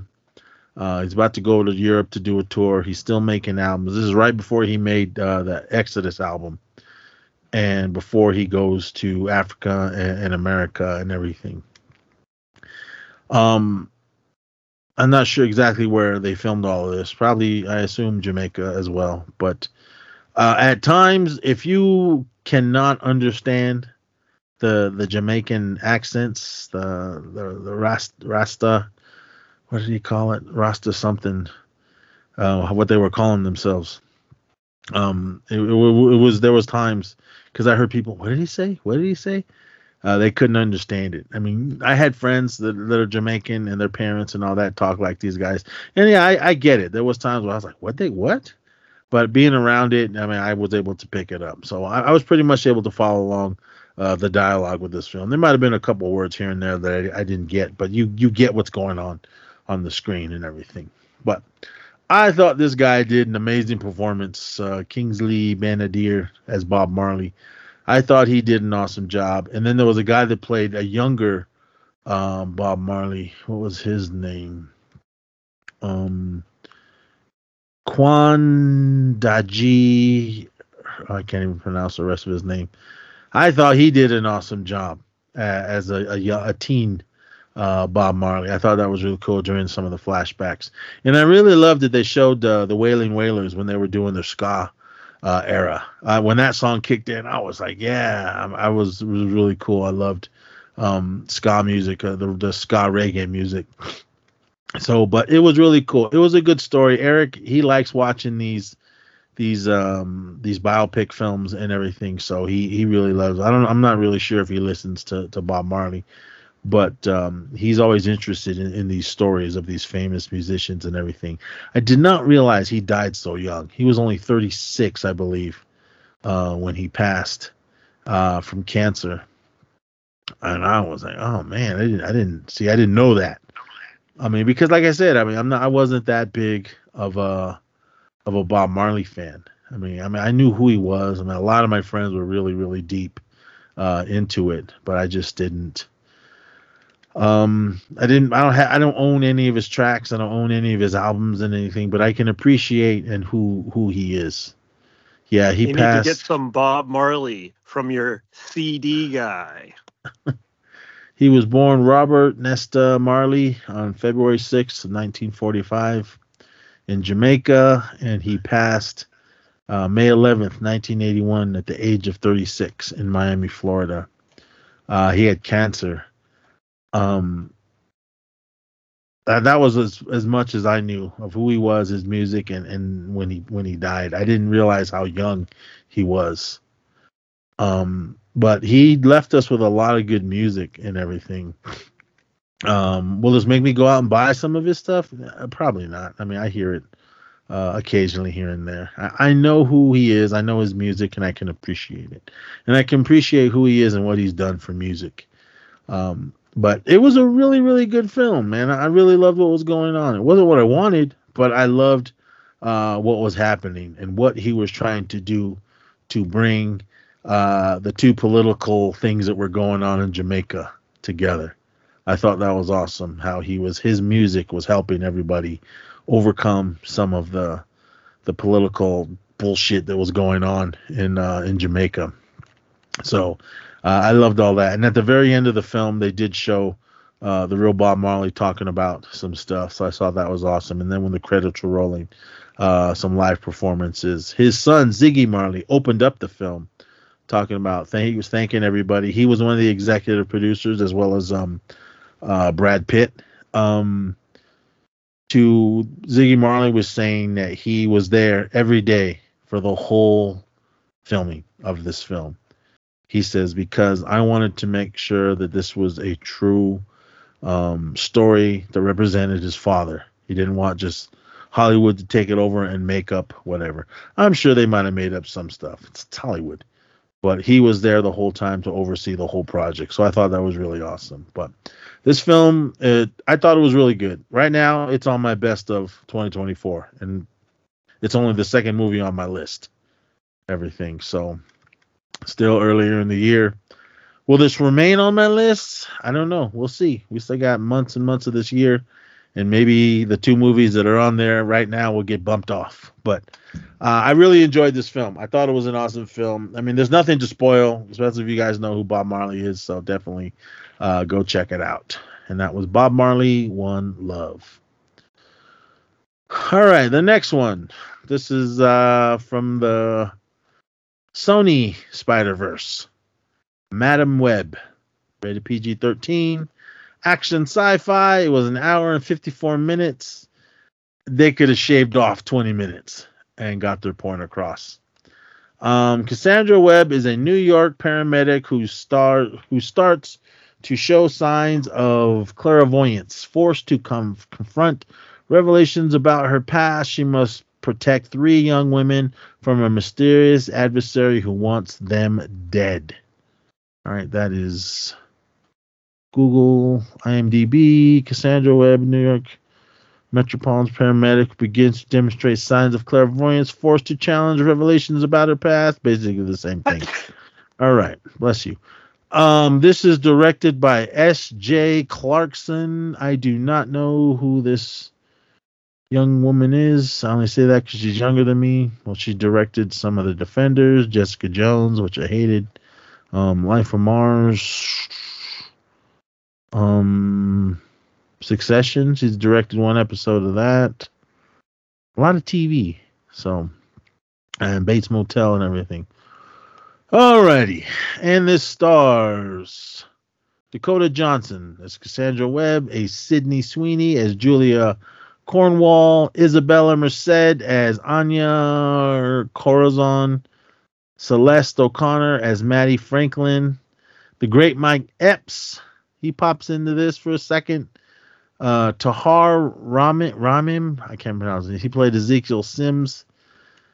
Ooh, um, I liked him in Napoleon and some other things I've seen him in, but I don't know what they wanted him to do in this because he just I don't know. He sounded like he was reading his lines. the whole time. But that's how they wanted him to to put out his lines. So I was kind of like, what's happening here? Emma Roberts, she plays um Mary, and Adam Scott is Ben, and a bunch of other people in this. All right. Um, I'm not gonna do any spoilers in this thing. It is the Sony Spider Verse, so I assume it's in the the the realm of Venom and Uh, Morbius. uh, this is before those. Oh, right. 2003, right? Yeah, this is before Venom, the trash Venom movies, and Morbius. And some people were saying, "Oh, Morbius, this made Morbius look good." I liked Morbius better than this. Um, I didn't Yeah, that's hate. what they're saying. They're I didn't it ha- made Morbius didn't- look like Godfather too. I didn't hate the movie. The knowledge I know of Madame Web, this is the how it isn't how she became in the books, but this is how Sony wants you to think Madame Web is and who these three gals were. Which I was like, what's happening? If you see the trailer and you see these girls in their suits and in action, I'll give you that much. Don't expect a lot of that. Which I was like, hmm, okay. The biggest thing for me was Spider Woman. Well, I don't know if she's Spider Woman, but that's how she looks. Spider Woman is from Battle World. I don't know if we're gonna get that in Secret Wars once it comes, but but this I was like, what the fuck is happening in this movie? But Anya Corazon and Mattie Franklin have their own Spider Verse uh, comic books too. They are Spider Woman characters from from the books. Yeah, one of them looked like that one chick from um uh, uh the last Spider Verse movie. But I mean, it's worth watching. Of course, I'll buy it. I ha- I got both of the Venom movies. I got Morbius. Um, but I I don't know. There isn't a lot of action in it, but the action that is in it, especially when they were fighting, I thought that was cool. Um, some of the CGI is really crappy, especially dealing with the spiders. I was like, come on, this is all you could do. Um, but the bad guy, like I said, uh, Ezekiel Sims, when he's, I don't know, evil Spider Man. I don't know. They didn't say what he was calling himself, but you see him in the trailer, and I'm thinking, I'm like, I don't know. I don't know. I don't know if Spider Man's gonna be in this universe or not, but or who knows? Maybe Peter Parker or, or um, is Tobey or is it uh, Adam Garfield? I don't know. Or is it Andrew Garfield? I don't know uh, what they're doing. I get what Sony's doing. They have to keep making these movies to keep the property. So we're gonna get crazy movies that don't deal. But then technically, with the way Marvel Studios and their multiverses, I mean, we did get Venom in that last Spider-Man movie for a second. We got uh the Vulture in Morbius. So I but then again this is all before those movies. So I don't know what was happening. I'll watch this movie again. Of course I'm to buy it like I said, but I was just like, hmm. Um just don't expect much when you go see this film. I'm not saying it was bad. I enjoyed it. And I asked Eric, what'd you think? He goes, eh, that was all right.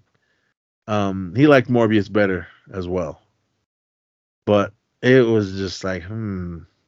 It made Okay. Morbius look like Godfather too.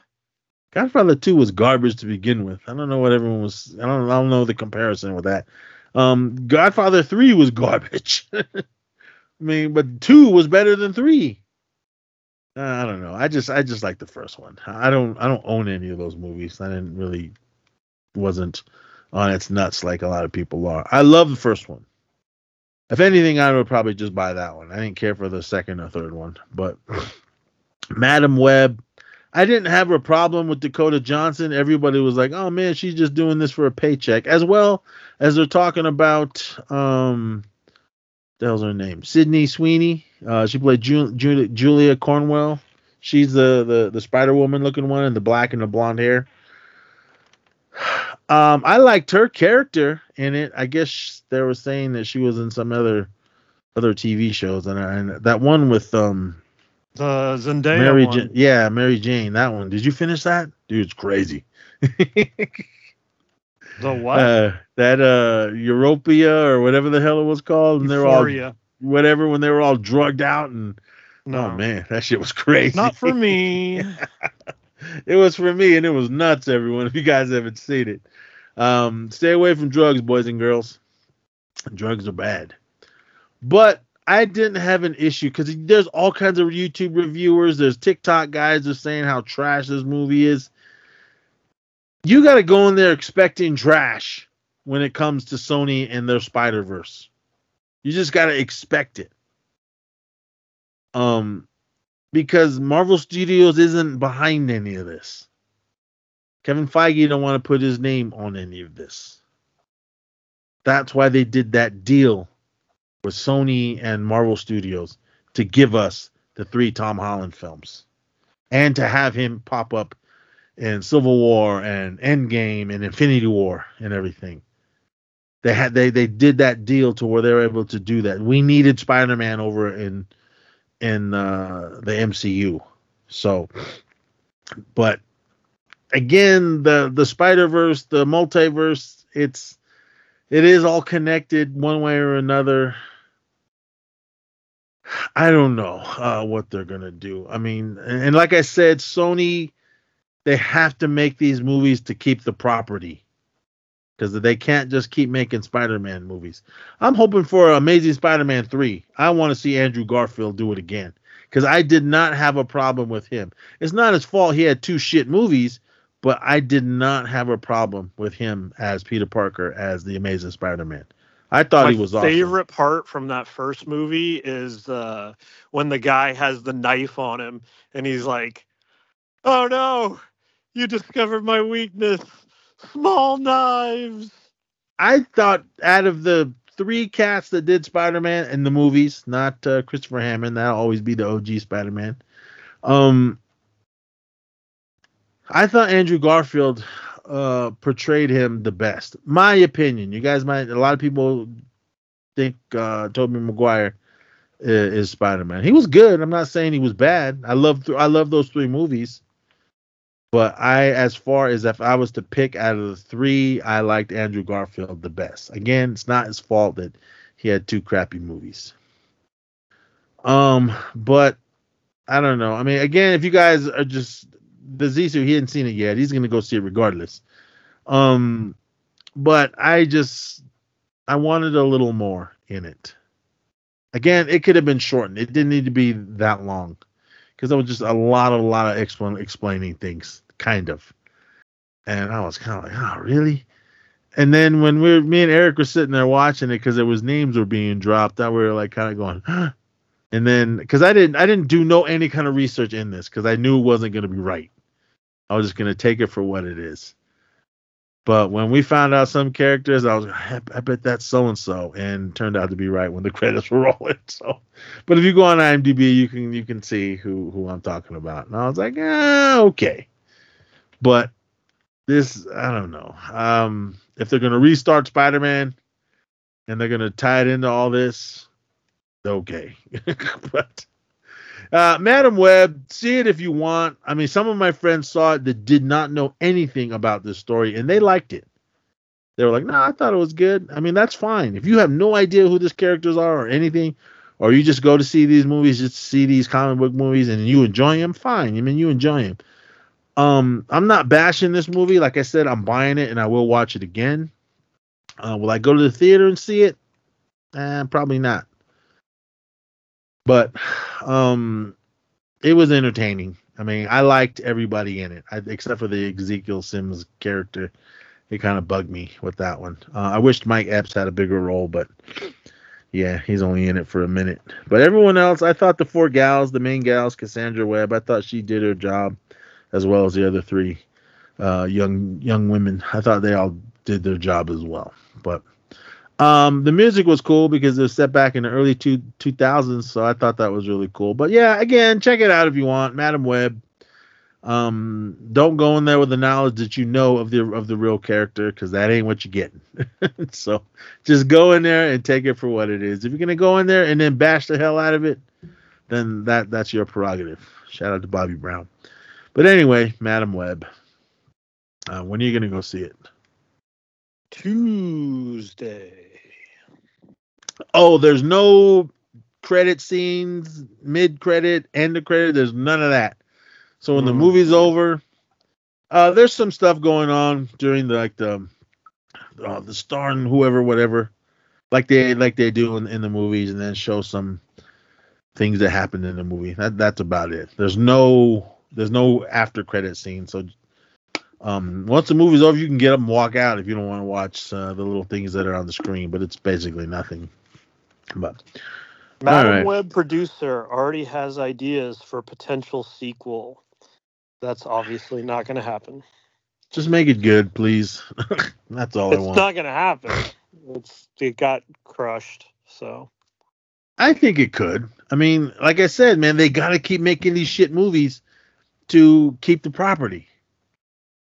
I'm sure Disney is here. We'll give you a billion dollars, ten billion, and that's only like, eh, no, that's all right. But I'm sure these movies they're putting out aren't making tons of money. I mean, there's people that love both of those Venom movies. They were shit to me. Hashtag not my Venom. Morbius, I knew who the character was. which one did you like better, Venom None of or them. uh, None two? of them. None which of them. one did you between Venom and Venom Two? None one of them. like they were both equally trash. I'm sure Nothing- you liked the first Venom more. No, Carnage. that was fucking terrible. Ugh. And they took two awesome characters and ruined it. Nothing against the actors; they're only doing their job. Tom Hardy was awesome. Uh, he's an awesome, amazing actor, as well as Woody Harrelson. He's awesome. I thought they picked a good guy to be um to be Carnage, Cletus. Uh, what's his nuts? Um, but it's not their fault that they got crappy movies. Same thing with Jared Leto, Academy Award winner Jared Leto. I liked Morbius. I think out of all these ones, mi- uh, minus the the the four the five Spider-Man movies within the Sonyverse, I liked Morbius. Out of better than the two Venom movies, better than this one. Uh, it, it's crap, and it was all wrong. But like I said, I didn't know much about the Morbius story, so I took that movie for what it was, and I liked it. Not my I mean- Morbius. I didn't. There, well, we didn't have we didn't have any other Morbius before Those this. from the books. Uh, That's it. but we had a Venom already. We had him in Spider-Man three, which I thought was better than You than thought that one was better? At least he had the fucking spider thing on his chest. The, this this Venom was just all black. Ah, But he, that one was also little. I know, little but it at least kind of looked like Venom. But it was little Venom. This one, I mean, again, Tom Hardy again, awesome, but he looked like shit. Uh, and oh man, Venom. We're gonna have to do some rewinds, maybe some commentaries for both of those. Sure, sure. but anyway, I mean, Madame Web. Again, if you know the story and everything, don't expect that. You probably already saw it. But if you're just gonna go in there and want to watch a comic book movie, just go go in there and check it out. But yeah, Madame Web. All right, last movie I saw. This is part of uh, my Oscar watch. I watched half of it, and I finally got to see the whole thing. Shout out to my girl Byrne. Um, and this is Poor Things, comedy sci-fi, the comedy sci-fi drama. Yeah. Um, brought back to life, and an unorthodox scientist, a young woman, runs off with a lawyer and a whirlwind adventure across the continents, free from her uh, prejudice of her times. She grows steadfast in her purpose to stand e- equally and liberation. This is directed by Yorgos. What's his nuts? Can never pronounce that name. Damn, it should box office 12.83 38 83 million. Nice. Um IMDb, the incredible tale about a fantas- fantastical uh, evolution of Bella Baxter, a young woman brought back to life by a brilliant unorthodox scientist, Dr. Godwin Baxter. All right, this stars. Um, Emma Stone, she won Academy Award, didn't she? Or something? I think so. All right, Emma Stone, she plays Bella Baxter. Uh, Mark Ruffalo as Duncan Wedderburn. Ramy Youssef as Max McCandless. Uh, William Dafoe as Dr. Godwin Baxter, and a bunch of other people in this film. All right. Uh, like I said, I only saw the the first half. Well, I don't even think I saw the first half, but I saw the a lot of it. And then I finally I was watching a crappy copy, and then I finally got to see a nice, nice, nice, nice, clear, crystal clear copy of this film. All right. Um, if I would have seen this, it definitely would have been in my best of 2023 films. Um, it's still playing in the theaters. If you have any interest in seeing this, I highly recommend you see this on the big screen. The costumes, the sound, the set design, easy. I could see why Emma Stone is nominated for best female actor for this. I could see why Mark Ruffalo is nominated. Not sh- is William Dafoe nominated for this? Because if I think so. if he's not, man, he needs to be. Because I thought he was the all star of this film, and the makeup of William Dafoe of Dr. Godwin Baxter looked awesome. It starts off black and white, then the movie turns to color. I couldn't remember exactly when the transition began, but it was awesome. But this world, this isn't this isn't in our world. This is in a different crazy world. And it was awesome what was going on. Even stuff in the background. Um Emma Stone, she did an awesome performance. If you are one for you don't like sex in films, then don't go see this. Don't watch it. There is a lot of sex scenes in this film. Uh, And Renee was kind of like, she goes, I liked it, but there, did there have to be someone? That, none of that shit bothers me. Because Abella, Emma Stone's character, uh, the story is she, she, um, she, th- this isn't really a spoiler. It- it- It's already kind of out there already. She kills herself, uh, but she was pregnant. But when they when this when Dr. Godwin got her back, Dr. God Baxter, William Dafoe, he got her. He um took the baby out of her because the baby was still alive.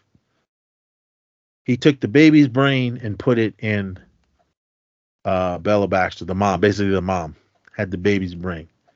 Because she was like a normal woman, but she was trying to learn how to walk and communicate, couldn't talk good, but she was slowly learning as she was going. And then one day she found out about her special parts. And yeah, it goes from there. but she was constantly kept in this house. He wouldn't leave let her leave the mansion.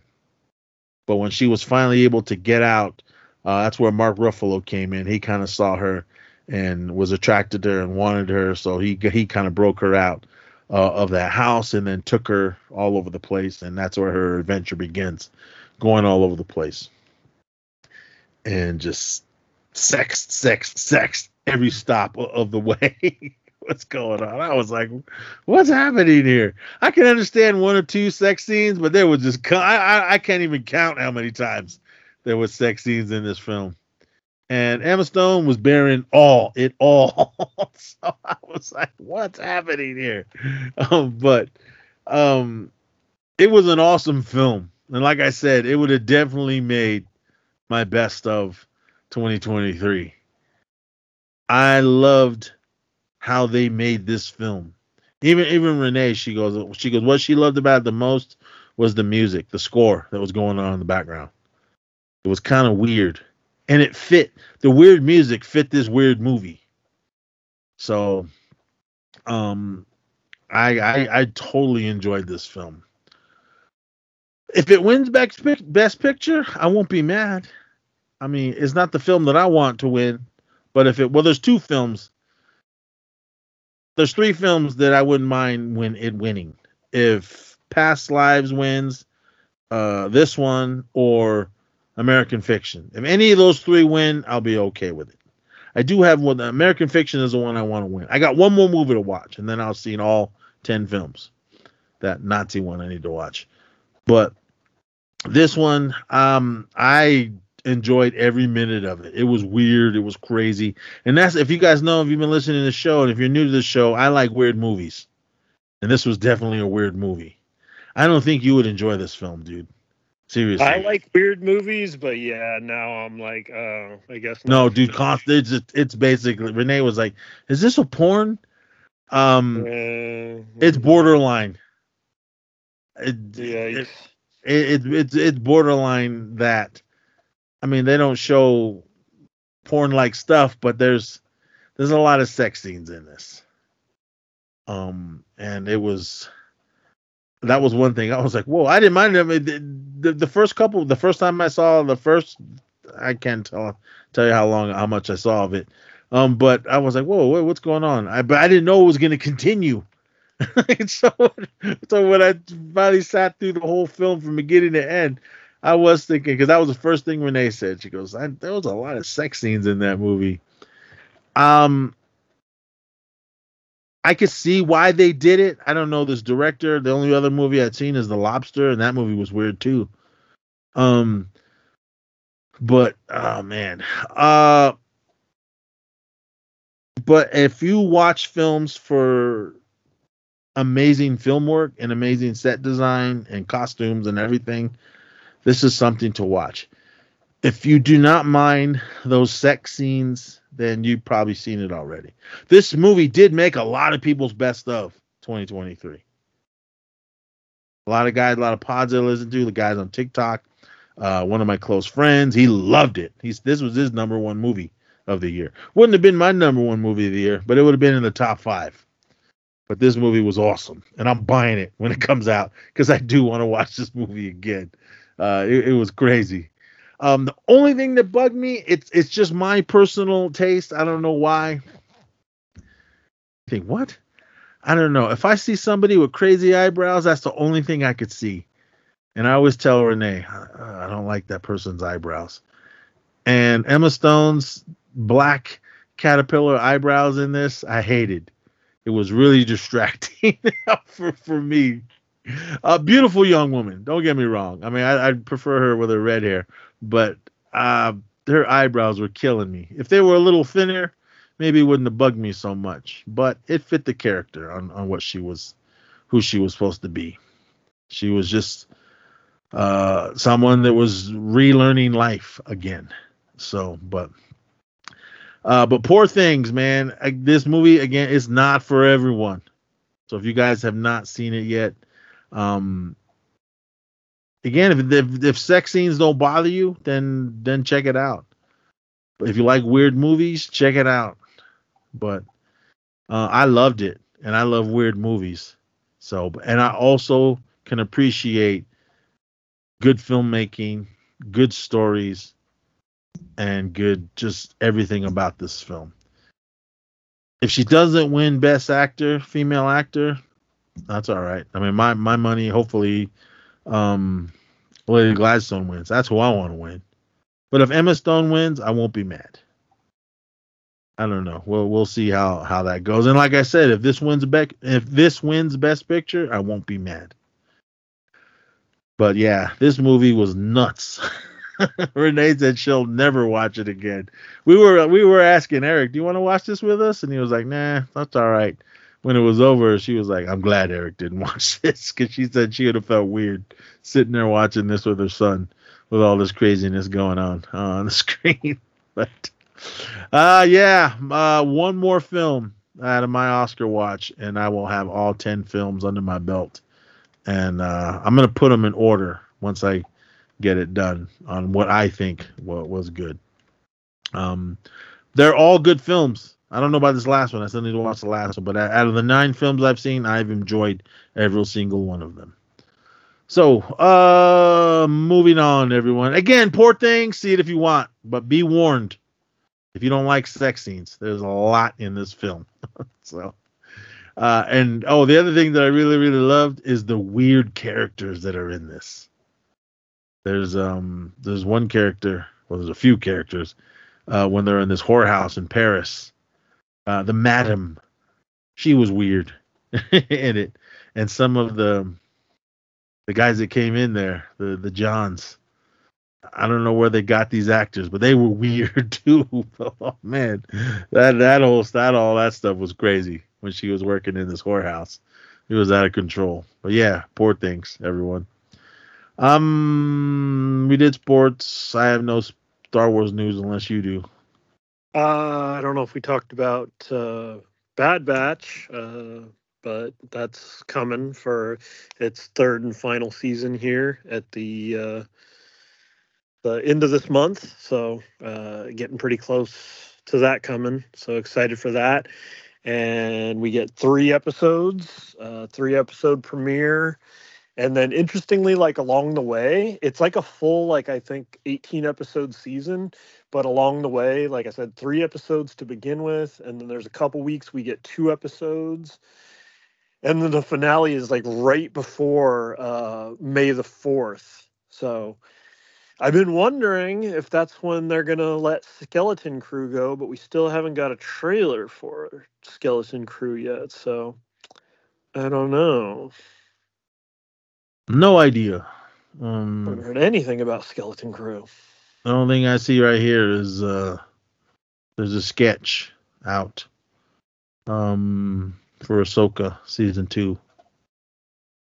There's a there looks like a statue, someone pointing a finger, and there's two people Yeah. stand. Look, one looks like Ahsoka, and I don't know who the other person is. The Mortis Gods. Now I'm, I'm talking about the people. You see one's Ahsoka. I don't know who the other person it is. Obviously Stan- Sabine. Stan. I- I don't know. Did you see the picture? Yeah. And yeah, they're on the Mortis God statue, the statue of the father. I guess it could be her. I can't tell. You can clearly see that's Ahsoka, but yeah, season two. We don't know when that is. Of course, we'll watch it because season season one was awesome. But as far as me looking on StarWarsNews.net, it's nothing really. Acolyte says coming out this summer, according to yeah, reports. Acolyte was supposed to be out May the fourth, but now I'm guessing whatever. Probably nothing. August. Nothing on Skeleton Crew. It just says series to keep your eye on. I wonder if 2024. yeah, I wonder if it could slip even behind Acolyte now, even though Skeleton Crew was supposed to be out last year, but they decided to sit on it. It was supposed to be out at like like November or December of this last year. So If any announcements, it'll be Star Wars Day, and if nothing, then it'll probably be at the the D23 con. Which right. again, if any of you guys out there that have something to do with that, and you can hook us up, all you gotta do is get us in. That's it. We'll be happy. That'd be that. cool. Be happy with that. Just get us in. we'll be your guests. We'll take you out to dinner. Yeah. Heck yeah. But yeah, as far as that, I don't see anything else on StarWarsNews.net other than Right. Old stuff. But collecting, I have nothing. So what do you got?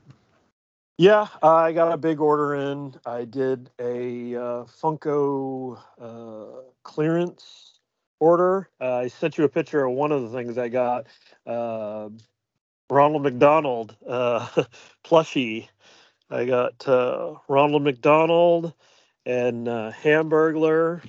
Uh, both pretty cool. I guess they were originally like I don't know what they were, uh, how much they were, but it was only like three bucks each, so super deal. Almost everything I got was like uh, really great deal. Um, I got the Mandalorian with Dark Saber. They've done a bunch of Mandalorian pops, but I keep up with all the Star Wars stuff, so uh, got that one for like six. Uh, I got Captain Marvel from the Marvels. I didn't have this one. I got it for three bucks. I got Gravik from Secret Invasion, uh, even though the show wasn't great, uh, cool looking pop, uh, Super Skrull Gravik, who was played by. um you dropped his name. I don't know if he actually played Bob Marley, but uh, you said his name. He was in One Love. So uh, the Benley, Kingsley Benley Adair.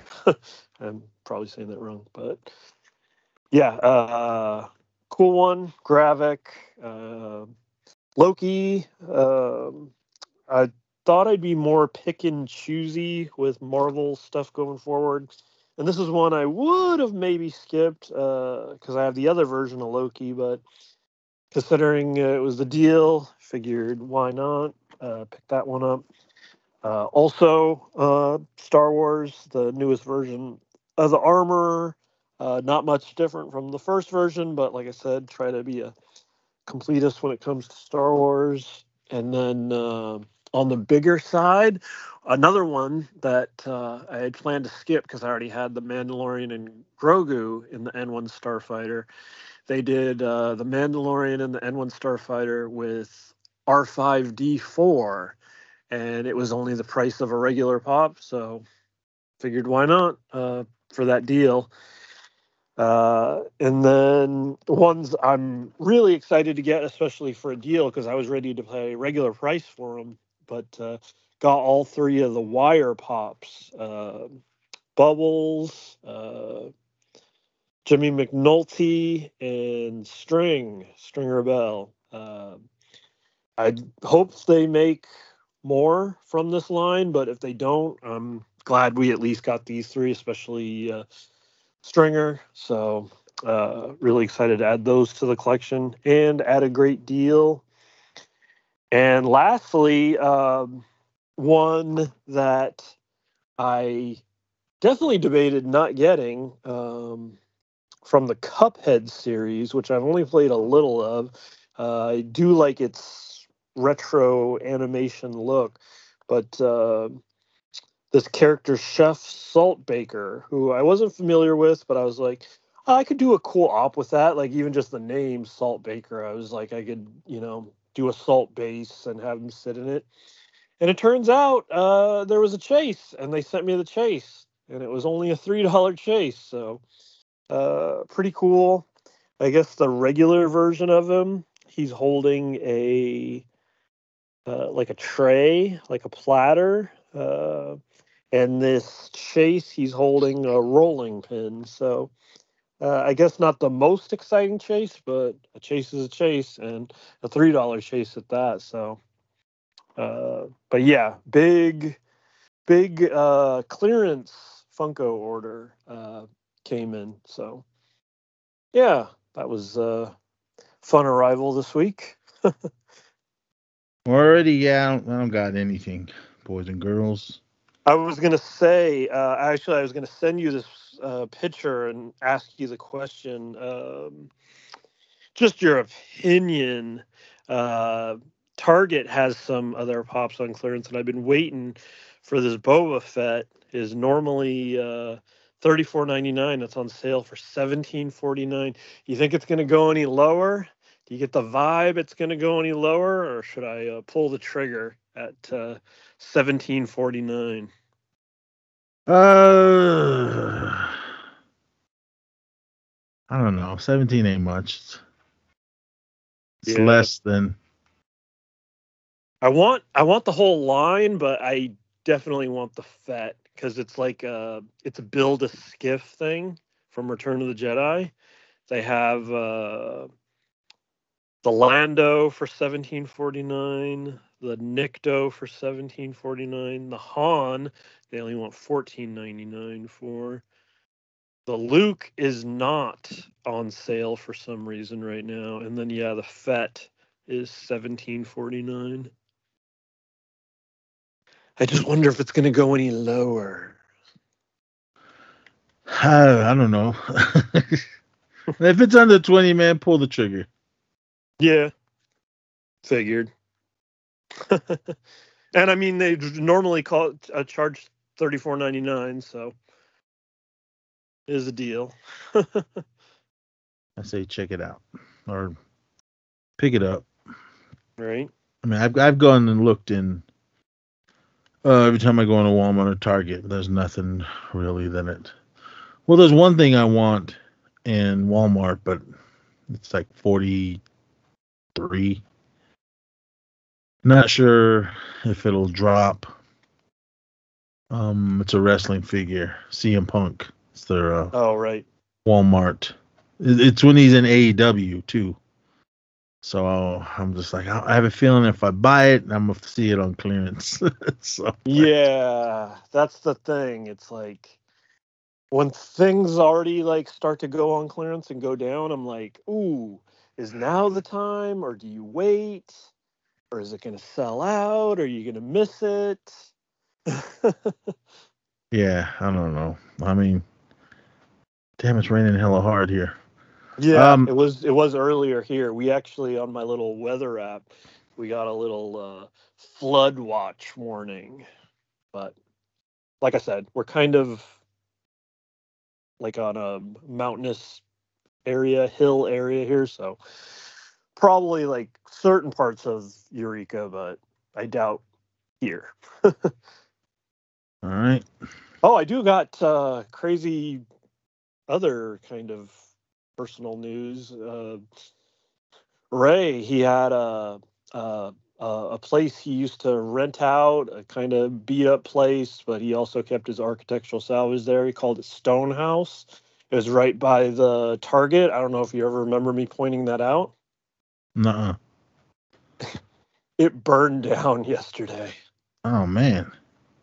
Yeah, street folks burnt it down. Hmm. Well, probably trying to stay warm and got out of control.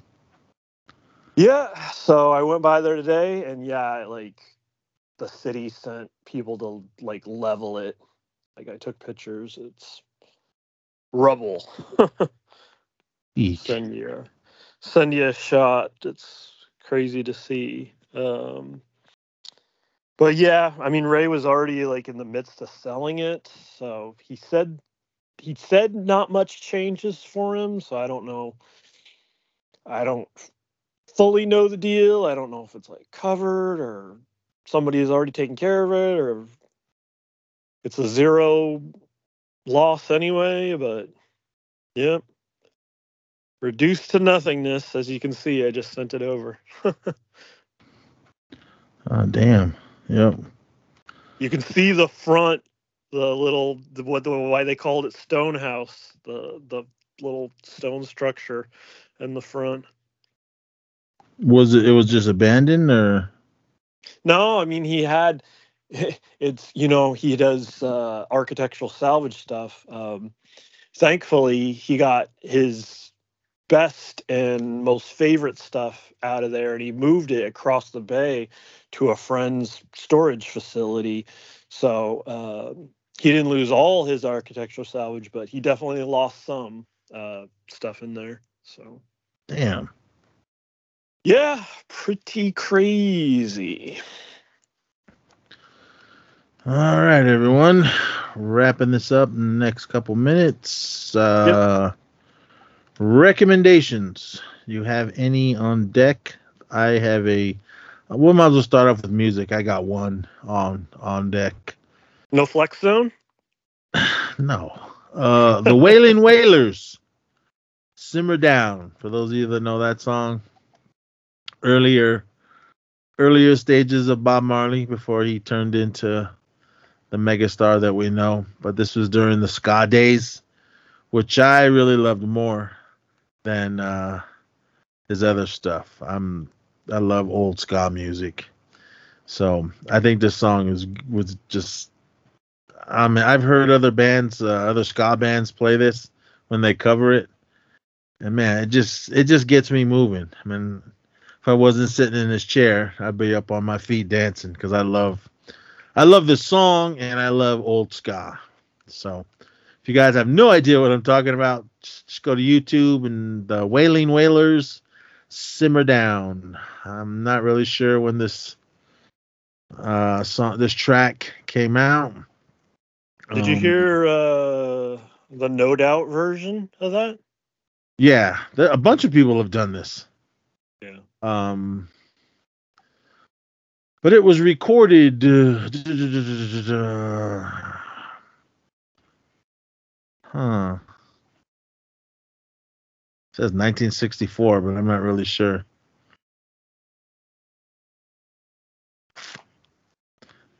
No flex zone. Uh, yeah, it was back in the day, boys and girls. That's about as much as I can tell you. Because the Wailing Wailers was in 1965, and it was on their 1965 uh, album. It was uh, track number six on side two. So definitely uh, check that out. Uh, it was an awesome song. I loved it. And check out that whole album. Uh, the first album they did was awesome. But yeah, simmer down. The Wailing Wailers. What do you got? Uh, I got another track from work that uh, artist I'd never heard of. Uh, only know because I Shazam the song. I was like, yeah, it's pretty good. Uh, let me add that to the the playlist.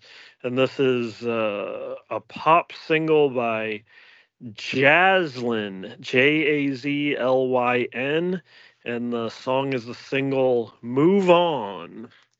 Uh, I thought it was catchy enough. It caught my ear.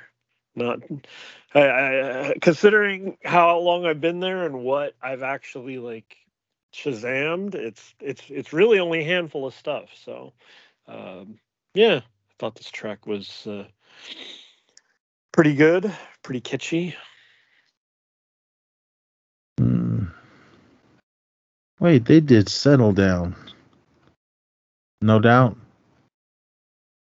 Oh, That's that's not. I thought they the did a cover. Um, they probably did in the earlier days of uh, before they got all poppy, but this is the the the first album of uh, No Doubt. It's a little different than whatever. What was their big album? I like the big album. I like the, the, big album. Not Sunrise Kingdom. No, what the Moonrise Kingdom. Moonrise. is that what it's called? Uh, No, something Kingdom. Tragic. Um, yeah, that one. that Tragic I- Kingdom. is that's a great album. That's a good album. Every song on that album is good. Yeah. I love it. I wish if they would do a tour and just play that whole album, I would pay whatever the crazy price is to see them. Um, I'm that old. I saw them play at uh, colleges when they played for free. so that's I how like old I am. Excuse me, Mister. Track two a lot on Tragic Kingdom. My yeah, favorite, It's the, the whole album's good, but my favorite I really song like is um, Excuse Me, Mister. Sunday Morning. That's my favorite song on this album. But the whole album is good. There was a uh, Yep. a cover band, tribute band, that came to the casino and played here. Well, that God. one year, at, like it was either year one or year two at, at San Diego Comic Con, I thought for a second it was really them, and I was like, "Oh my god, is No Doubt really playing? Like, am I seeing No Doubt in the window right here?" And yeah, it was a cover band, but it sold me for a second. Or they were from Orange County, I think. That's But yeah. yeah. And I thought like, are they really Yeah. just playing this little uh, restaurant here in San Diego? This little bar? Oh, it's Comic Con. Anything, anything's possible. Yeah. uh, yeah. Also check out No Doubt Sun uh, Sunday morning and what was the one you said? Excuse me, Mister. Excuse me, Track Mister, from the Tragic Kingdom album. Awesome album. Every song, every cut on every that cut. album. Yeah, I agree. That was uh, the Heartbreak album. Every song was It written was about the Tony. ska record heard round the world. It No was that, third uh, album. punk s- pop ska or whatever. Wasn't traditional ska, everyone. But Yeah.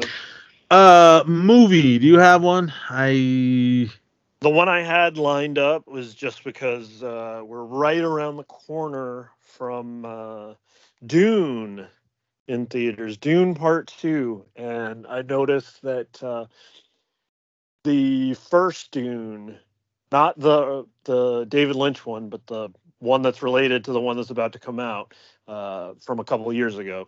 That Dune Part One uh, is on Netflix, and it's got the little "Leaving Soon," so you might want to check it out now while you got the chance. Um freshen up, get ready for the the new one in theaters. All right, if you got Hulu, check out Next Goal Wins, film directed by Taika Waititi, starring um, Michael Fassbender. Uh, who was he? Magneto, and uh, First Class, and Days of Future Past, and all that. Did you see that one yet? I've seen 20 minutes of it, and then I absolutely loved it, and I haven't finished it, and I didn't get to talk about it on here, but yeah, it's it. If I would have seen it, it probably would have made my list just based on the 20 minutes that I seen. I already love it so much, and just love the uh, the way the the people of American Samoa are uh, portrayed. Wouldn't have made my list, but it was a good movie. Uh, Yeah. it's hella good. Check it out, everyone. You got Hulu. Check out uh, Next Goal Wins. Uh, what do we say? With the 2014 World Cup qualifiers approaching down on his luck coach, Thomas Rongen tries to turn the American Samoa soccer team into winners. Michael Fassbender, aka the Killer, he's good in everything. So definitely check this out. And Taika, always awesome when his name, especially when he's directing stuff. Except for that last Thor, man, he let me down with that one. But Love and I Thunder. Taika. Uh, I didn't love Love and Thunder. I thought that one was kind of weak. Because he liked it. fucking Ragnarok was fucking awesome. Was it Ragnarok? Was that what it was called? Yeah, that was awesome. Love and Thunder, and I was let down. I was like, ah. I liked Love and Thunder. That's like my the, my last favorite out of out of the Thor films. Number one, first one being my favorite, Ragnarok. Then was the Dark World, and then Ragnarok and one of my favorite in the whole MCU. Pretty uh, much the whole general superhero comic film rankings. Ragnarok would be near the top. out of the MCU ones, of course, Winter Soldier's number one. Then I would go um the Thor, the first one, then Ragnarok, and then I'd have to really think about the Oh, rest. Iron well, Man, yeah. of course. Actually, yeah, yeah. Don't get too much into that because actually, that was one of my ideas for when you come. I have all the. Um, I've been wanting to do this for a while too. I think I brought it up to you before, uh, like the MCU draft, and it'd be perfect when you're here because I could just like put the stack of films out, and you can like just p- draft, like pick. You know, I thought that'd be fun to do. So, I don't know if you get what I'm saying, but I do, but I don't know. I don't. I don't even know about the other movies. Um, because that's what I'm saying. Like if you're here and it was in front of us, you could like I've seen them all. pick, you know, that'd be like a draft. So Um,